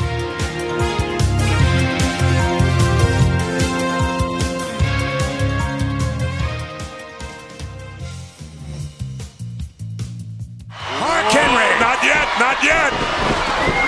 Is he? No, he Now didn't hit the Sheamus- floor. He was hanging on. He's hanging on. Somebody ought to kick him off the apron, but there's nobody over there. Mark Henry now, double team with Legacy, and oh, oh, oh. and here we go, yeah! Tremendous maneuver by Mark Henry. Oh, look out! Sheamus from behind and dumps the big man out. Who would have believed that Sheamus could do it by himself? And now it comes down to three. Who's the favorite here, McMahon? Come on, you're the expert. Obviously, it's Orton. That- You threw Orton in there. You knew Orton was going to beat his opponent earlier on. It's back to the corner. That's the safest place you can be. And, uh, oh, no! Whoa! He's still hanging on though. Can he get back? Kofi Kingston hanging on. Kingston trying to get back. Oh! Now Orton pulling on down and he's out of the battle royal. Just like I said, Randy Orton would be eliminated. You never said that. I was thinking, shit, Shut up. You said he was going to win I was it. thinking. It comes down to two now. Randy Orton is OUT and Sheamus with Kofi and Sheamus wins Sheamus it. wins it. Sheamus wins the battle royal. And welcome back, wrestling fans, to our Vantage Point, the Retro Wrestling Podcast. Thank you guys so much for being with us here on episode number 118. Now, Quinn, before we review this wonderful WCW Saturday night, did you know that there are other wrestling podcasts out there, not just ours? Wow. I know, it's Do- amazing. Do, they have 118 episodes? Uh, some of them have more, some have less. None of them, though, that we're going to mention have Conrad Thompson, so that, there's that. Uh, Well, that's a good thing. Yeah, no That's a one's good- chatting that's- anyone up. That's a quality. so we're going to give you a few quality podcasts that you can check out. They are friends of the show. Give them a listen, give them a shout, give them some support. First of all, we have the wrestling podcast about nothing, WPAN, And it actually just recently entered a new phase, Quinn. Now, did you know this? First of all, it's hosted by two guys that have actually worked in the wrestling business. Now, every time you say that, I think two guys, a girl, and a pizza place. But there might be pizza if you take a look at the size of these guys. One of them Oh. is an independent wrestling referee that is currently on an extended hiatus. And retired? I think we come to the conclusion that he's just retired. His name is Mean Mike Crockett. He is the meanest of the mics, the biggest of the daddies, and the most retired of the referees. But his partner, and this is the phase two part, his partner just signed. Oh, right. Full time Ring of Honor superstar. Now, I heard about that in the sheets. That's right. In In the the sheets. That's right. The Wine City Whaler. Brian Malonis. Yeah. Uh, these guys, though, Mike and Brian, they do put out a really cool show. It's very unique because they bring their perspective as guys that have worked in the business, but also as fans, you know, growing up watching wrestling. They kind of combine all of that together with some cool inside analysis, maybe an interview here and there with people from within the Now- New England Mat War scene. It's on Mondays. You can check it out right after you listen to this. But in a few days, it'll be Thursday. And you know what that means, Quinn? What? It is the critically Oh, that. acclaimed Greetings Yes. from Allentown, the critics' favorite. A1 Magazine gives it 10 barbecue sauces out of 100. on Thursdays is Greetings from Allentown, GF Allentown. It's hosted by one very lonely, quirky man. His name is Peter Winston Quinn. Yes, Little Baby Petey. Little Baby Petey. Who would have thought a baby would be critically acclaimed? Goo It- goo gaga. It's amazing, It really. really is. And what he does is he'll take an episode of old wrestling, whether it's WF, maybe it's WCW, maybe it's ECW, something down in the territory system. He'll take that, and as he ostensibly reviews it, he'll actually interweave a lot of stories, asides, anecdotes, and personal recollections, some baseball, some Ron Kittle, cats, bourbon, beer. It's like George Thorogood, really. Cat's not the musical. And Just- cats, just yeah, cats. and cats not in the cradle. Yeah. But check out greetings from Allentown, GF Allentown, and also check out if you like your wrestling with a side of gravy. Check out booking the territory. That's right, booking the territory with Mike Mills and his crew. Not to be mistaken with booking the grits. Yeah, we'll cook in the grits. What these guys do is they head south of that Mason Dixon line, you know, where the wrestling is wrestling, whatever you call it down there. Does anybody head north in the show? Well, Mason-Dixon go to line? Canada if we Okay. keep going. If we Okay. keep going north. And what these guys do is they talk about the NWA, the Jim Crockett Promotions era right now, and Smokey Mountain. It's fun. It's the unprofessional wrestling podcast. It is booking the territory. It's smoky. It's very smoky. So check out the three friends of the show: wrestling podcast about nothing, greetings from Allentown, and booking the territory. But Quinn. We have a show to review here. We are reviewing something. Yes, we are. This was your fault. I mean, your pick. What? this was It was this was okay. a bygone era Yeah, show. by God. I mean, I remember s- on my dad's bed in like, watching in his bedroom Yeah, right. Okay. 'Cause he we wanted were to- banned from watching it in the normal part of the in house, the living probably. room. I guess my dad didn't want to He's deal not with watching this WCW Saturday night. It's like I got a TV in my room. You go watch it there. Now, WCW Saturday Night, folks, as you know that we've mentioned before, this was the A show uh, until later on in 1995, until September.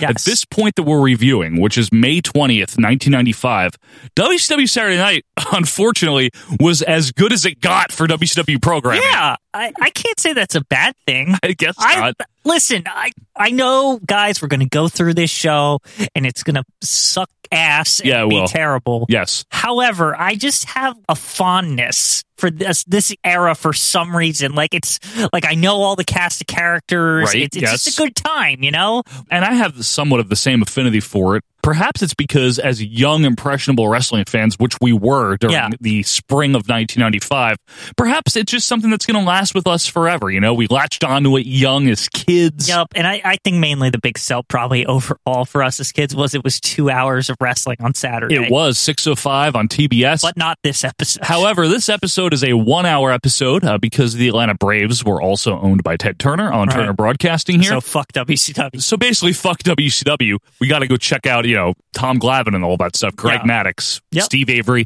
So Quinn, this is WCW Saturday Night, May twentieth, ninety five, a one hour edition, and I'd like to remind everyone to start here that WCW Saturday Night is brought to you by Slim Jim. Saturday night is brought to you in part by Slim Jim. When you need a little excitement, snap into a beefy, spicy Slim Jim.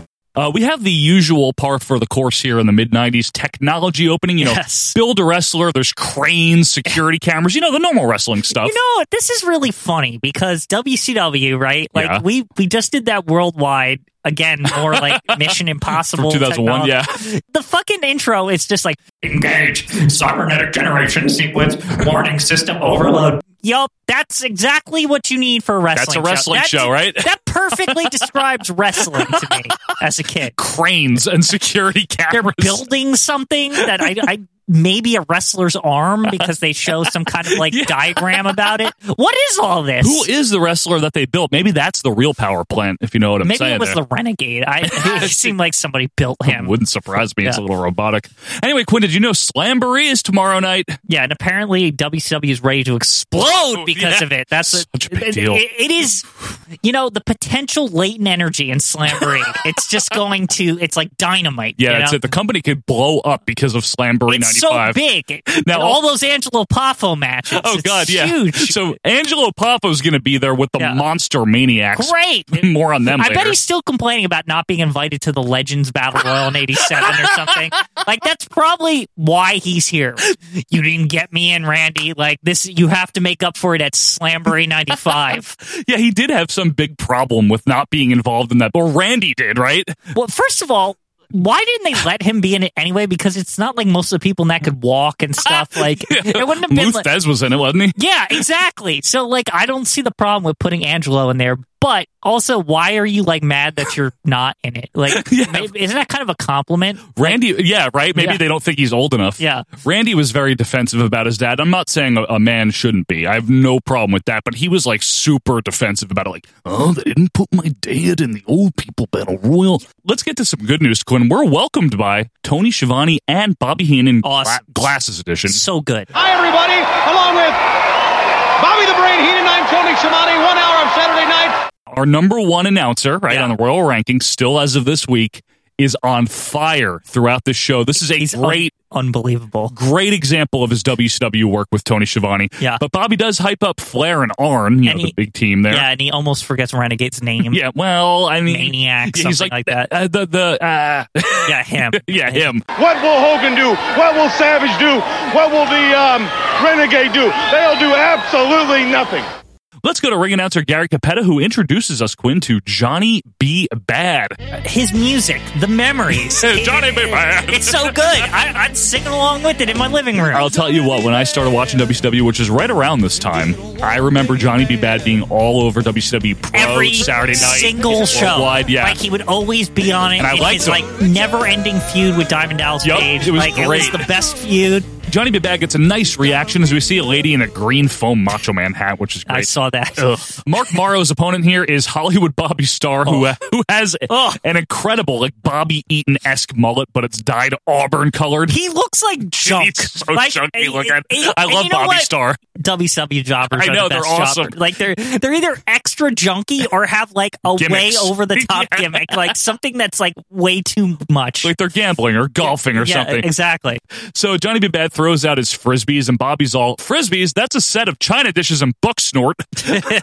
Bobby the Brain He's so is good. great. Yeah. Tony calls Merrow one of the most talented men in our sport. Of course, our sport. Our sport. As Bad takes down Star with a drop to hold into a hammerlock, Bobby and Tony again, they're just awesome here. We have a nice exchange where Bobby out of nowhere is like, Why do you hate Hulk Hogan? And Tony's like, I don't hate Hulk Hogan. Will you get off of that? And Bobby's like, I can tell you why I hate him. Why do you hate Hogan? I don't hate Hulk Hogan. Would you get off of that?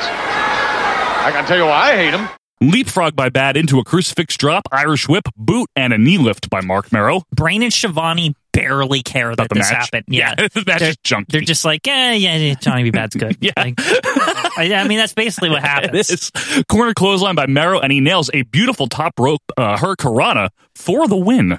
It gets an actual ooh from the shitty Disney crowd. Yes. Like I was surprised at like them actually caring. Yeah, because it uh, the move looked good. It did look good. Good mention on the Disney crowd. This is that or like the Yeah. roller coaster audience. You know, where they're kid in strapped in. glasses with a foam hand, like usually like in, in, in like an MGM Disney shirt. Like that's like usually the kind of people you find Yeah. at this. Dads in NASCAR shirts with like white socks, like going up to their like you know like calf, calf, yeah, like half, the, maybe a quarter of the calf. Yeah. There's a very specific type of dad child mother combination Yeah. that are at these events. Yes, it is. You can also find them at the buffet line afterwards. Uh, as for the match, well, it was bad. Next up is the merciless Ming, the graphic says, and we come back as Tony hypes up Slamboree while Colonel Parker brings Meng down the aisle. With the strange music I've never heard. I'm, I was waiting for the Yeah, right, right. doo doo, and like it's not. It's just like some generic garbage. Yeah, I don't remember that one at all. Back on WCW Saturday night, the world knows that Slamboree is tomorrow night, a Legends reunion. The only way you can join us is on pay-per-view. A Haku here, Meng, has his karate gi and shows off his martial arts as he comes down the aisle. His opponent already in the ring. Uh, his name is Eddie Jackie. So yes, Eddie Jackie. As he takes off his brown jacket, Bobby gets the thought in his head: "Hey, that's Eddie's jacket." What? That's Eddie's jacket. Jackie. Oh. A jacket. The referee is a heavily mustachioed Nick Patrick. As Bobby predicts, Eddie Jackie will last uh, about a minute. yeah, So I like funny. the, the, how matter of fact. that, eh, you know, this will last like, a minute. It was the perfect amount of not giving a shit. Like it was so good. It is, and he's just putting over Meng by doing that. Yeah. He's not being like mean, you know. Right. He's literally He putting did over Meng. manage him once. He, he did. I, mean, that's one of his his charges. That's there. a charge. King Haku, no less. He was a king back. He was then. a He's been demoted to just Meng. Yeah, he's Maybe just a Meng. means king, and wherever he's from, Tongan. Is is Ming from Tonga? Yeah. Okay. Isn't his real name like Tonga King Fafita? King Ming. King Meng. it's not bad. Anyway, uh, Meng does some light karate work to start. Bobby keeps saying now, Quinn, Eddie's jacket the whole time, which is really funny. He also says that Colonel Parker should offer cash for Eddie's Yeah. jacket. like he just keeps That's his going. joke the whole match, Like there but it's is funny. no other thing Bobby discusses other than Eddie's jacket. It's amazing. He does a good job too of making this match watchable. You know, big chops by Meng, and Bobby's like, "It's Meng. Don't get it confused with Sting because they're going to be fighting." Uh, gut wrench overhead backbreaker by Meng. Cool move there. Uh, karate pose. Big thrust kick by Haku. Bobby just yells, "I got it!" and then he's just like, "Oh, it's an earlobe." like, No, he's referencing the kick that they knocked Eddie Ear Eddie's off. jacket's ear off. Yeah. Eddie's So jacket. he's like pretending like the kick like was Yeah. that powerful. So Bobby's like, so much for Eddie's jacket. Another kick, and Meng pins Eddie with one foot. The crowd's kind of like, uh, boo, Yeah, I guess. I don't think they care. no, they Like, don't care. Uh, Nobody cares. This is just for goofs. Yeah. Like this whole show. It's just to give Haku like a minute of time, and, you and know? Tony and Bobby to basically like hang out. I, it's Yeah. not even like working as much as it's just them talking. It's like if they're watching wrestling and kind of just conversing over it, which, you know, we might do from time to time. right, exactly. When we watch it just 1982. reminds me of you know sitting on the couch. yeah, exactly. We're on your dad's bed, as it Yeah. were. Well, on my dad's bed, of course, and then, then like pretending like doing like Ming kick on the bed, like against a pillow. Would you do that? Yeah, I would totally like all the moves. Like I would just imitate them the whole time. Do you do that now when you watch things? No. Oh, come I, on, well, you should. I'm, I'm not as nimble as I once was, and plus, I don't have a bed in the living room to jump on and like do moves on. I need a bed. you have one in your bedroom. The TV's smaller in there. I nah, Yeah, I don't- you're right. You've grown up now. You don't need to watch it in the bedroom, I Quinn. don't. You're your own man. Tony leaves, quote unquote, the commentary table, quote unquote, to go talk to Colonel Parker and Meng after the match. Bobby says that Meng is gonna kick flying Brian's gums out tomorrow night at the pay per view, and then he like cackles. He's like in such a mood. He's just like, And watch Ming kick his gums out.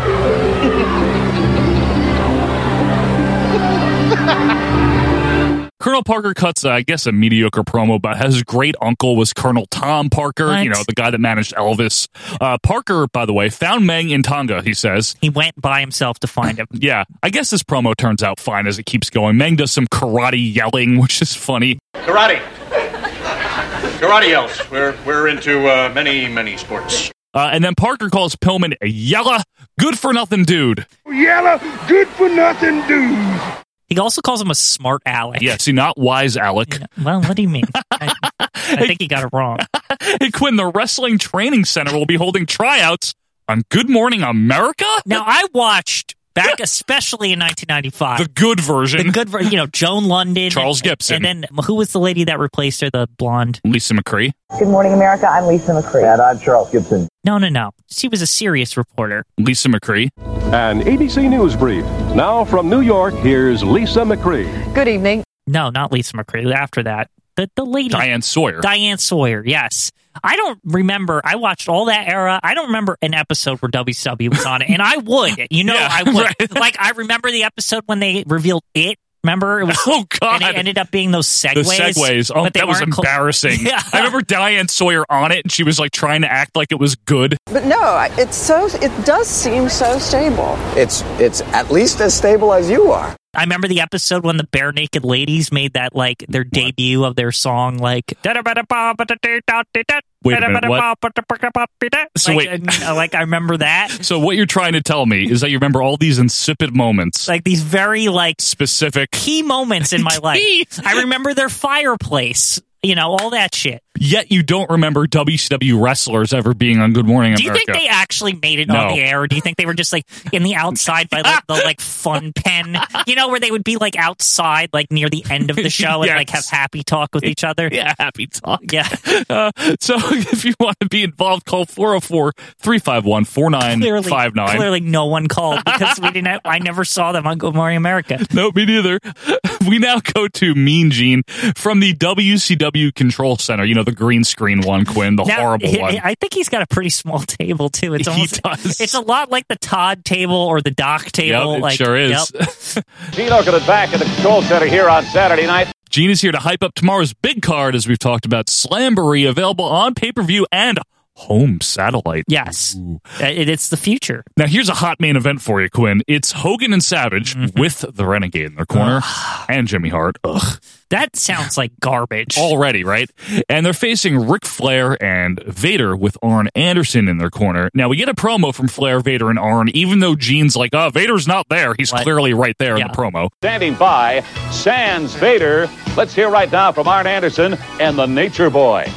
Vader says literally nothing Oh, important. no, not at all. If you never heard this promo, your life would be exactly the same. It looks like they literally like just you know filed it in. They were just like, we need something for the control center. Yeah, literally. Like, that's like what they were told, and they were like, "Oh, you mean nobody's gonna give a shit?" it's like that's what we're gonna give. It is also. WCW. Uh, Arn cuts a usual great short to the point promo, making fun of the vitamins and the training and Hogan and all that.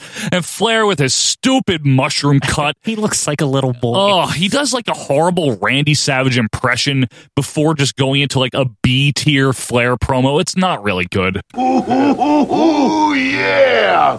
Anyway, we're also going to have a lights out match, which is like an everything goes Just match. say no holds I barred. don't Why know is why. it? Why is it called that? It's Sting versus Bubba Rogers, and it'd be funnier, really, if the, it was the first person was to reach the light switch. That's how you won. You would turn the That lights would be off. awesome. That would be better. If you can control the lights in the arena, but maybe it's like a fire hazard or something. oh, true. Well, the Undertaker would probably win, right? Because he can control he does the it lights all the time. Yeah, well, it's in the wrong he's promotion. not. He's not around here, so No. they, they can have lights out matches. True.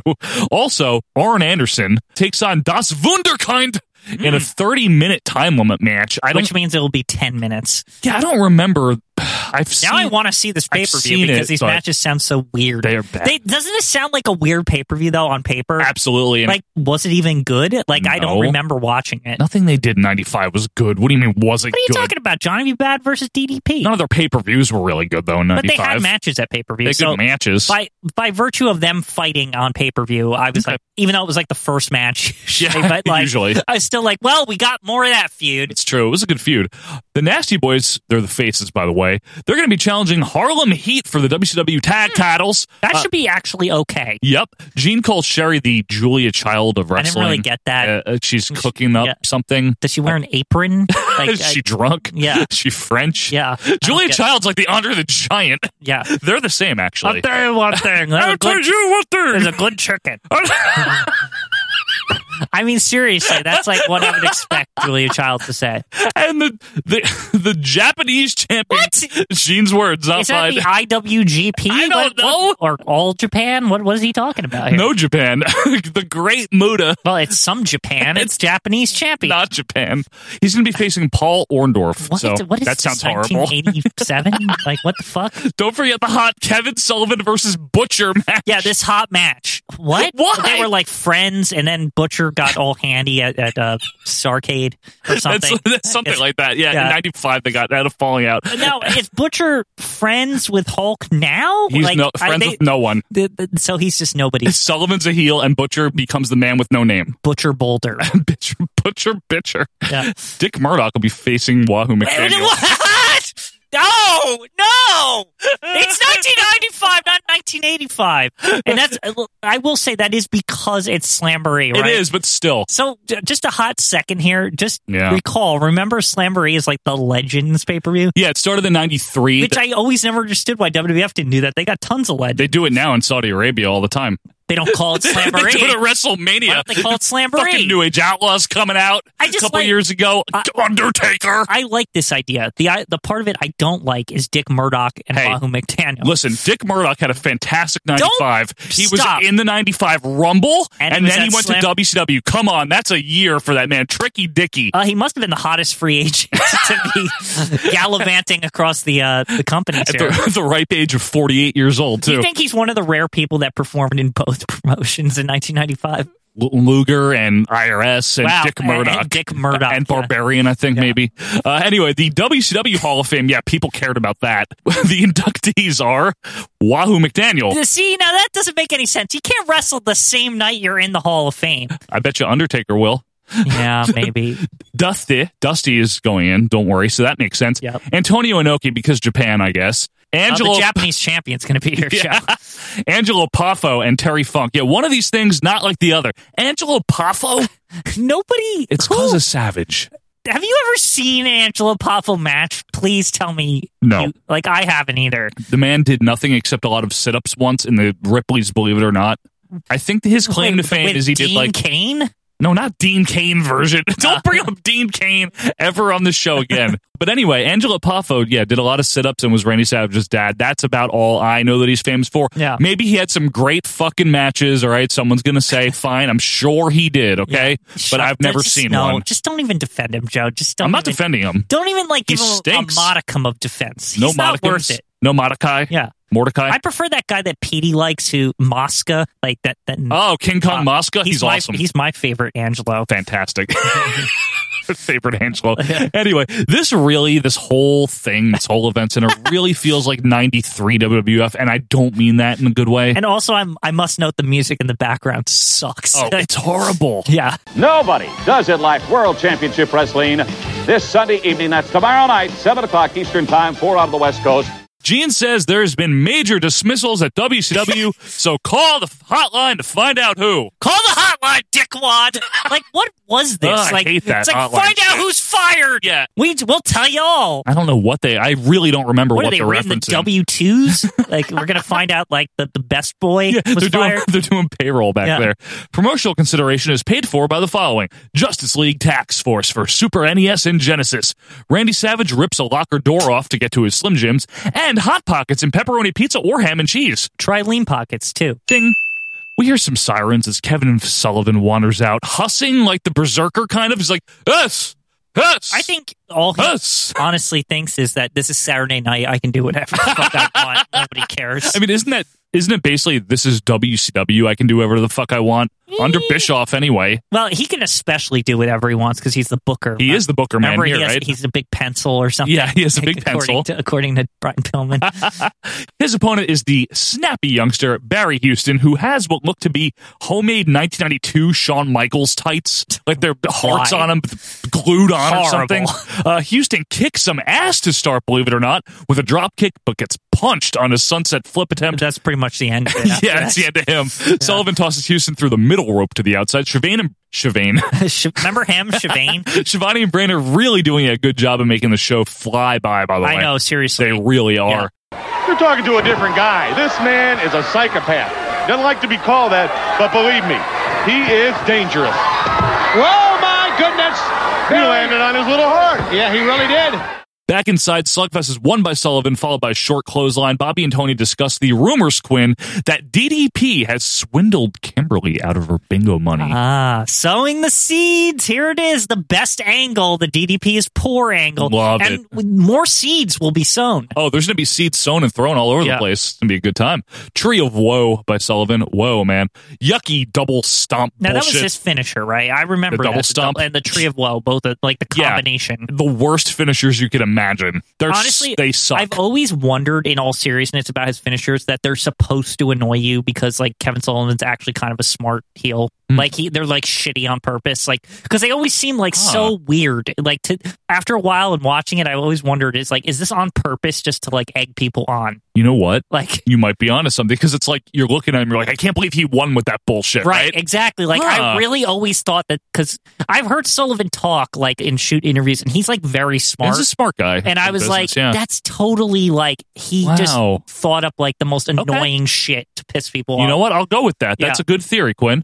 Uh, Bobby says about the double stop. He's like, oh, that gets you right in the boiled dinner. and then right before we throw to an interview, Brian asks Shivani, "Are those your socks?" Yeah, like, just randomly. randomly. yeah, like as it's like fading away. Are those your socks? Yeah, Right now, let's go to this interview with Diamond Dallas Page. Those your socks? Bobby's on fire today. Seriously. and, and so we throw to this interview. Uh. oh right? God! Uh, this- yes, this is the best part of the show. more. It really more is. of this, please. and and if you're guessing what it is, Oh, here it is. it, it, here it is. It opens with Eric Bischoff on a golf course in a golf shirt. Well, He's Oh, he's, got a not- he's in the proper casual attire, yeah. attire. He's got a big interview here as the Diamond Doll wanders by. So cute. She finally, yes, she is. She Yeah. finally reveals her real name, first time ever, Kimberly. Now I didn't know this was the first time she said her name. I didn't either. I thought that that thought it was happened when later. Booty Man showed up. Like I, I swear I, I didn't remember that that was her name. You know what killed this fucking angle is Booty Man showed up and Mar- Mara went to WWF and got called the wrong name. Yeah, it Mark- sucks. Mark Morrow. I'd like you to meet the wild man, Mark Morrow, ladies and gentlemen. That's not my name. This segment's amazing. DDP out of nowhere from stage left, well, golf course left, golf course left, yes. rams into Bischoff with his golf cart, gets Kimberly into there, and drives off as Max Muscle is like hilariously running He's, behind he's them. in shape, man. now, doesn't he also say something to the effect of like, like I, I thought I told you never to talk to strangers. Yes, like Kimberly, yes. And I'm saying to myself at this point, I'm like, oh, that's a fantastic segment. It's like 92 Coliseum video, but then it's not over. Now Yes, there's more. we clip to DDP golfing while Kimberly's being the caddy and Max is watching. She's like having trouble like holding up All the like and that, that clubs. escalates. Yeah. But like yes, it's it's it's fantastic. So DDP swings and his ball, well, it hits Max in uh, the balls. Uh, Max then takes a- Muscly balls. Yeah, ew. Max then takes a swing and DDP's like, lighten up, Francis. I what sh- are they talking I don't about? know. they're t- they're so just having fun. so like good. it's so amazing. And I should also mention that DDP is like hilariously Oh, yeah. dressed here. He's He's got like the Bobby the Brain like uniform, Yeah, the golf, golf- uniform right. on, basically Green without hat. the puffy hat. yeah, pink shirt and the stupid pants and socks. And then we get a musical golf montage. good. I love it. And Kimberly, of course, watching intently the whole time, making weird breathing Mm. Well, she's like she's like because she's caddying. yeah. So they keep the breathing keeps escalating because like she's getting tired from like carrying both their golf for all 18 holes, Yeah. obviously. Yeah. DDP's like chortling to himself after every swing. He's like, He's so evil. It's so good. And Ah. He's Kimberly's incredible. like, Diamond Dallas Page in 1995 is so fucking He's- good. Listen, seriously, if DDP is like kind of the precursor in my eyes to what Chris Jericho became in 98, like he he was that role. He in was comedy. 90, 95, 96. he was a comedy villain, like he was an asshole, but he was also very funny, like Chris Jericho. Yeah, he was just wonderful. And you know what I always liked about him though is that this whole entourage, Yeah, this Max whole Max Muscle. Muscle and Kimberly stuff. It's It's perfect. like the, the girl that he just kind of like takes advantage Oh, of, yeah. like down to like literally taking advantage of the, the bingo money or Yeah, whatever. right. And Max Muscle, who's just this like goon, Yep. but he listens to everything he says. and the arm wrestling, Yeah, remember? like, and the yeah. Uh, King Lion. I just love all of this. Like, Yeah, it's like the- great. everything that they did, like everyone was just having a great time. Absolutely. Like, and it's it just really shows because they it, the work is good. It is. It's really good. So they finally finish up playing golf. They decide to play another 18 holes, but Kimberly is tired. She falls to the ground with all the golf shit. And that's WCW, everybody, and Yeah. I'm fine with it. Uh, mean G now throws us to the Monster Maniacs, a.k.a. we can't call them the Mega Powers Oh, yet. It's not legal. Hogan says that they're in their primes. Yeah, okay. What? And then brings up the promoters from New York and how they're shaking in their boots and how they want Hogan and Savage to fail. Just shut up, Hawk. Like seriously. I know. Eh? I hate whenever he brings up this New York. Like Hogan thinks Ooh, eh? edgy. Like Hogan thinks he's so clever like that like they don't know what nobody knows what he's talking about. I hate it. I know. Like because the when he says it, he says it with such almost like you can hear him nudging Right. Whoever's next to him, it's like, see, I told them, I showed them. Yeah, you can hear him chewing the scenery, literally. Uh, Jim, Shit. Also behind them, like Jimmy Hart is in his worst form. He's like prancing around, holding up the belt. Oh, oh, like why would anyone want to cheer him? Why do we have this after we had such good I shit know. like just a second ago? Oh. It's it really shows that like DDP was on the fucking ball, and Yeah. even Johnny B. Bad, Yeah. Kimberly, like all those people, they know what the fuck they're doing. Hogan They're, and Savage. Oh, they're horrible. Savage, like he's having an off show because Yeah. he doesn't even sound like himself. He It's sound- his dad. It- He- that's it really is. why. He sounds like Jay Lethal doing an impression of Randy Savage. Yeah. Like seriously, he doesn't even sound Do you right. think he's like literally toning it down because he doesn't want to look stupid in front of Pafo? I don't. Like, I don't think like, so. You know, you want to like impress your dad. Like, don't you, know. you took your dad to work. You want him to see you, like good at it. Like, you know what I mean? Hogan actually says that Angelo Poffo has given them the secret ingredient. Steroids. Yes. And then it gets worse. Then it gets really worse. Lightning strikes, we hear thunder, and Renegade appears behind them now, may on the I video wall. May I note that he's like twenty feet taller than them or something? Yes. The way like the perspective is, like they use like fancy green screen. Uh, oh, God, the Renegade. so like renegade he's like i don't know he's like he's like a statue practically like he's he's enormous He's just on the green screen, like posing, but and he's just going like oh he's he horrible. doesn't say anything makes me appreciate, I'll tell you this much, makes me appreciate the Ultimate Warrior even more. it's sad Seriously. like he is a very very poor imitation and like hogan literally has to cut the promo for him Yeah, it's true. Uh, Hogan talks about the sun, the moon, and the stars. I don't know. Maybe he's singing Instant Karma by John Lennon.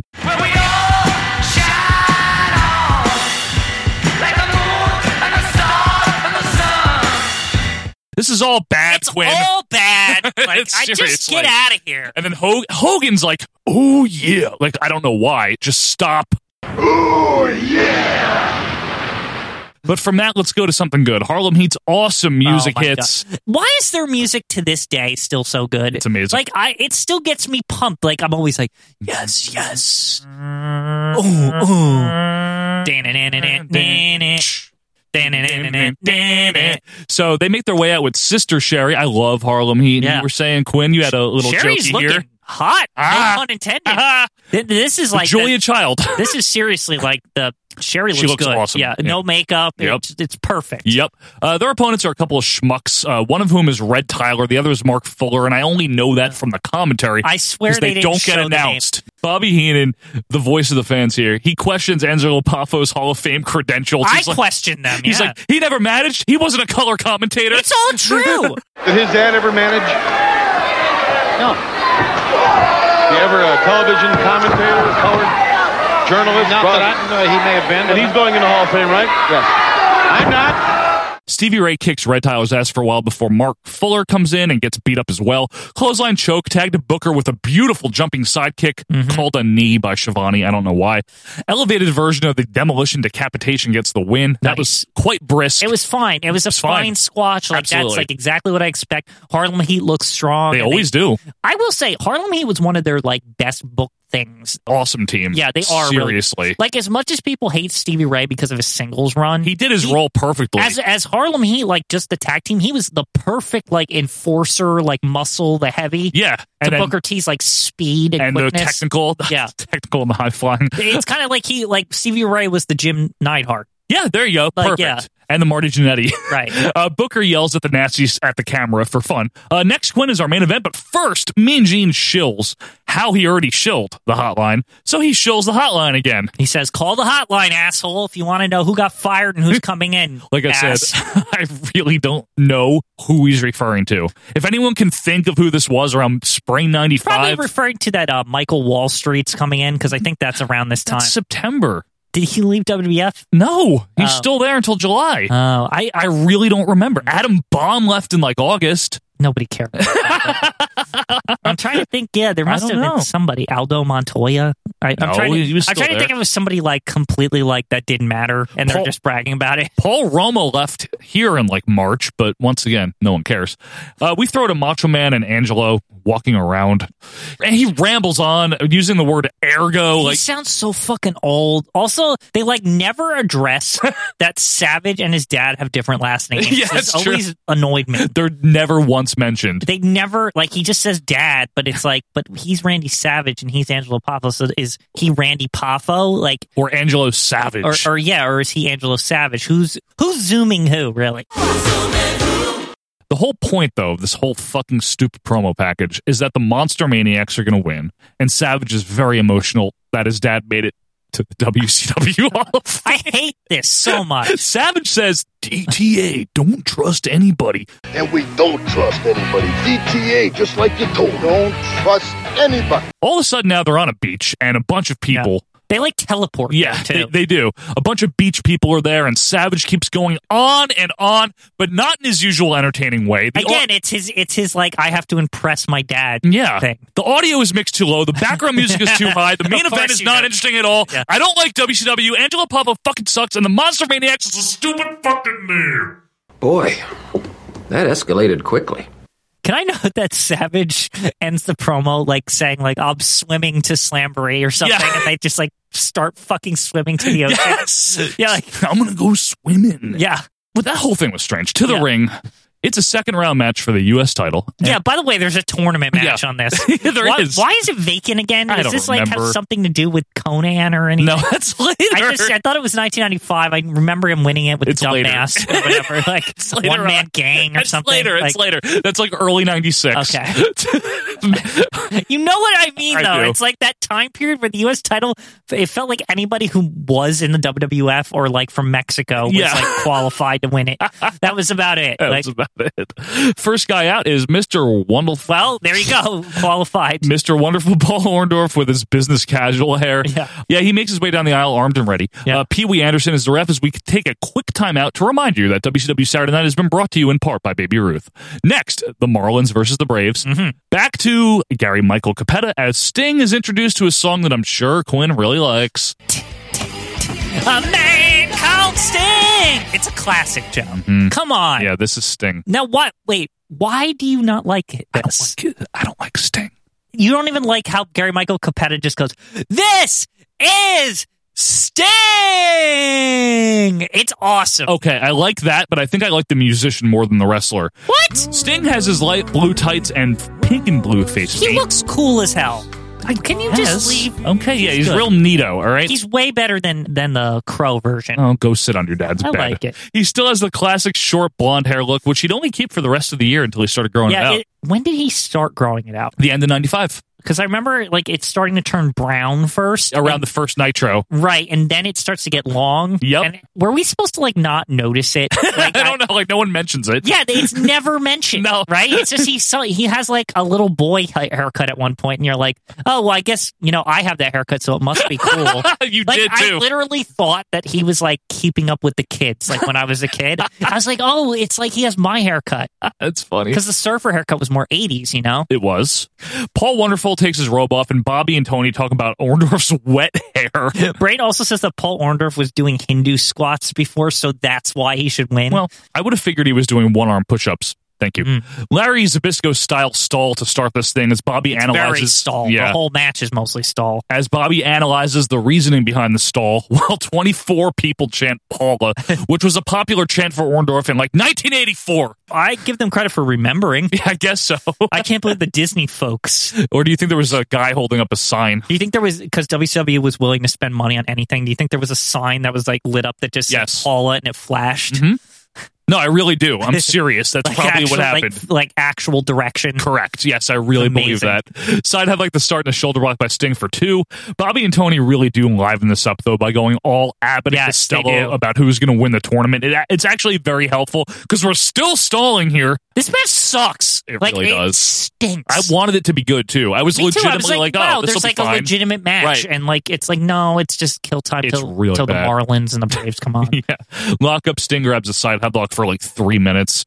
Orndorff gets out, tries to take Sting down with a wrist lock, but Sting goes back to the headlock. Bobby to Tony, he's like, "Who's your favorite race car driver?" this whole thing. Who's your favorite race car driver? Of all time? All time. Richard Petty. He used to be a singer. No, he didn't. Forget it. That was Tom Petty. And then Bobby's like, "My favorite race car driver is Ahmad Rashomi. He drives a cab in Manhattan." My favorite race car driver is Ahmad Rashomi. he drives a cab in, uh, in Manhattan. Up on top is Orndorff. Gee.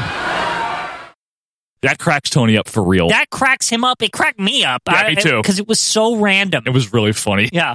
Horribly telegraphed le- top rope whatever by Orndorff leads to him eating a foot, and I'm not talking about the Mel Phillips kind of way. Sting off the ropes, but Orndorff half botches a hot shot, which Bobby just covers for by saying he didn't get all of it.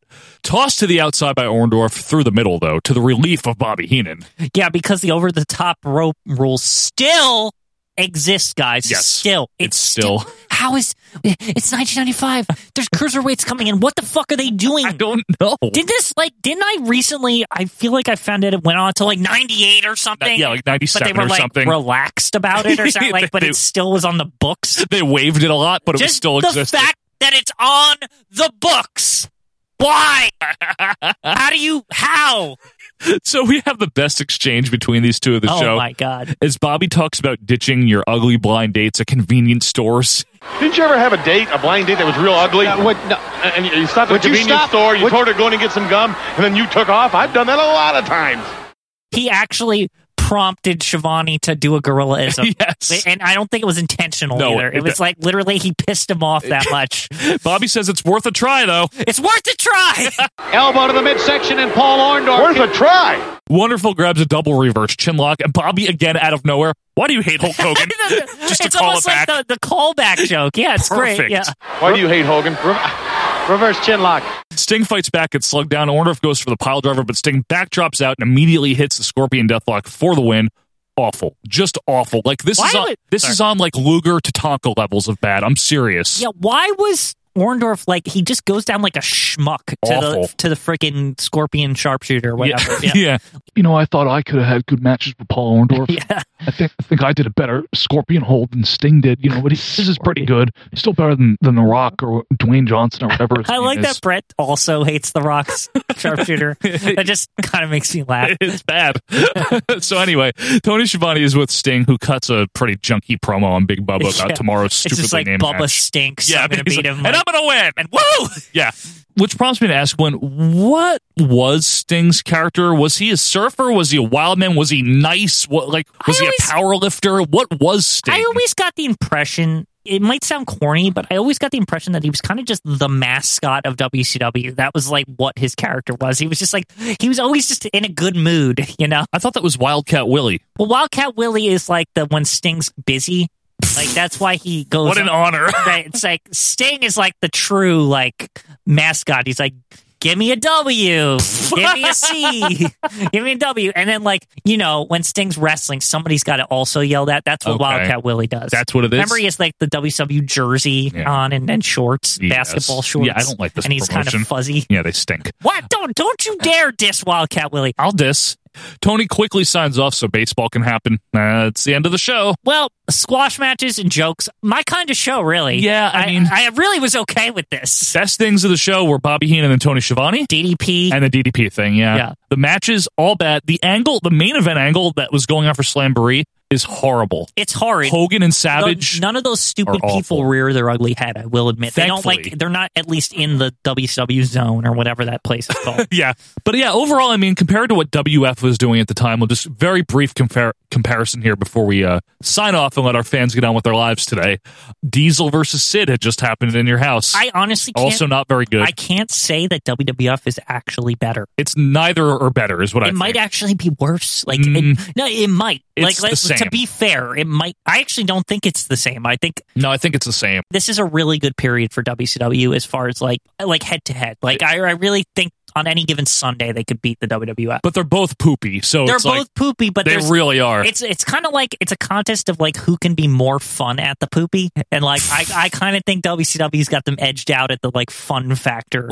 It sets the ground for these kind of like experimental DDP goofy things I guess. because like you can do if you're if you know like you have Nitro in the pipeline, just goof off for a couple months, and have fun, I guess so. and see if some of that stuff sticks going into Nitro. possible, Quinn. Uh, overall, nice little snapshot of a uh, a middling period in WCW's history. Brings back memories though, because I watched a lot of this live when it Mi- happened. middling but fond memories. Fond I would say. memories. Yeah, I, I will say it, it is always like a tr- a treat, really, like because it, it it's just a silly period of time. It's not like it, there's no malice. It- you can tell nobody's like this sucks. I hate W. Like it's just Not like yet. ah, whatever. Like Yeah. this is a good time. Yep, and folks, we hope you had a good time as you've romped through the world of retro wrestling with us yet again here on episode number 118. Of course, we will be back next week for 119, and then we'll be closing out the season shortly thereafter. Uh, if you have any questions, email us at ovppodcast at gmail.com. You can tweet at us at OVP Podcast. Join the Facebook group if you haven't yet. If you have a Facebook, go join the group. It'll be a really fun time. And if you want to hear the WrestleMania review, if you want to check out some of the great rewards that we have, go to patreon.com slash OVP podcast. If you want to donate, leave us a review if you have iTunes, Apple Podcasts. But until next time, I am Joe Morata. That is Michael Quinn. And why do you hate Hogan? See ya. See ya.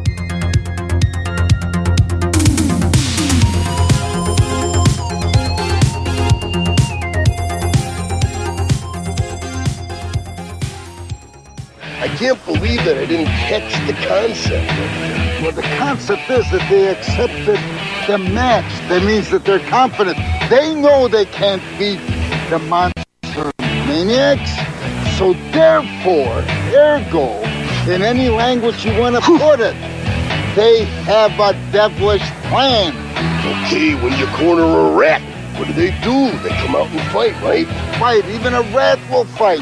Okay, nature of the beast, I got it now. Ed, unbelievable. Just like you did during your career, what happened was I was so excited with you being inducted into the WCW Hall of Fame that I put my... Will you stop? stop, stop, stop.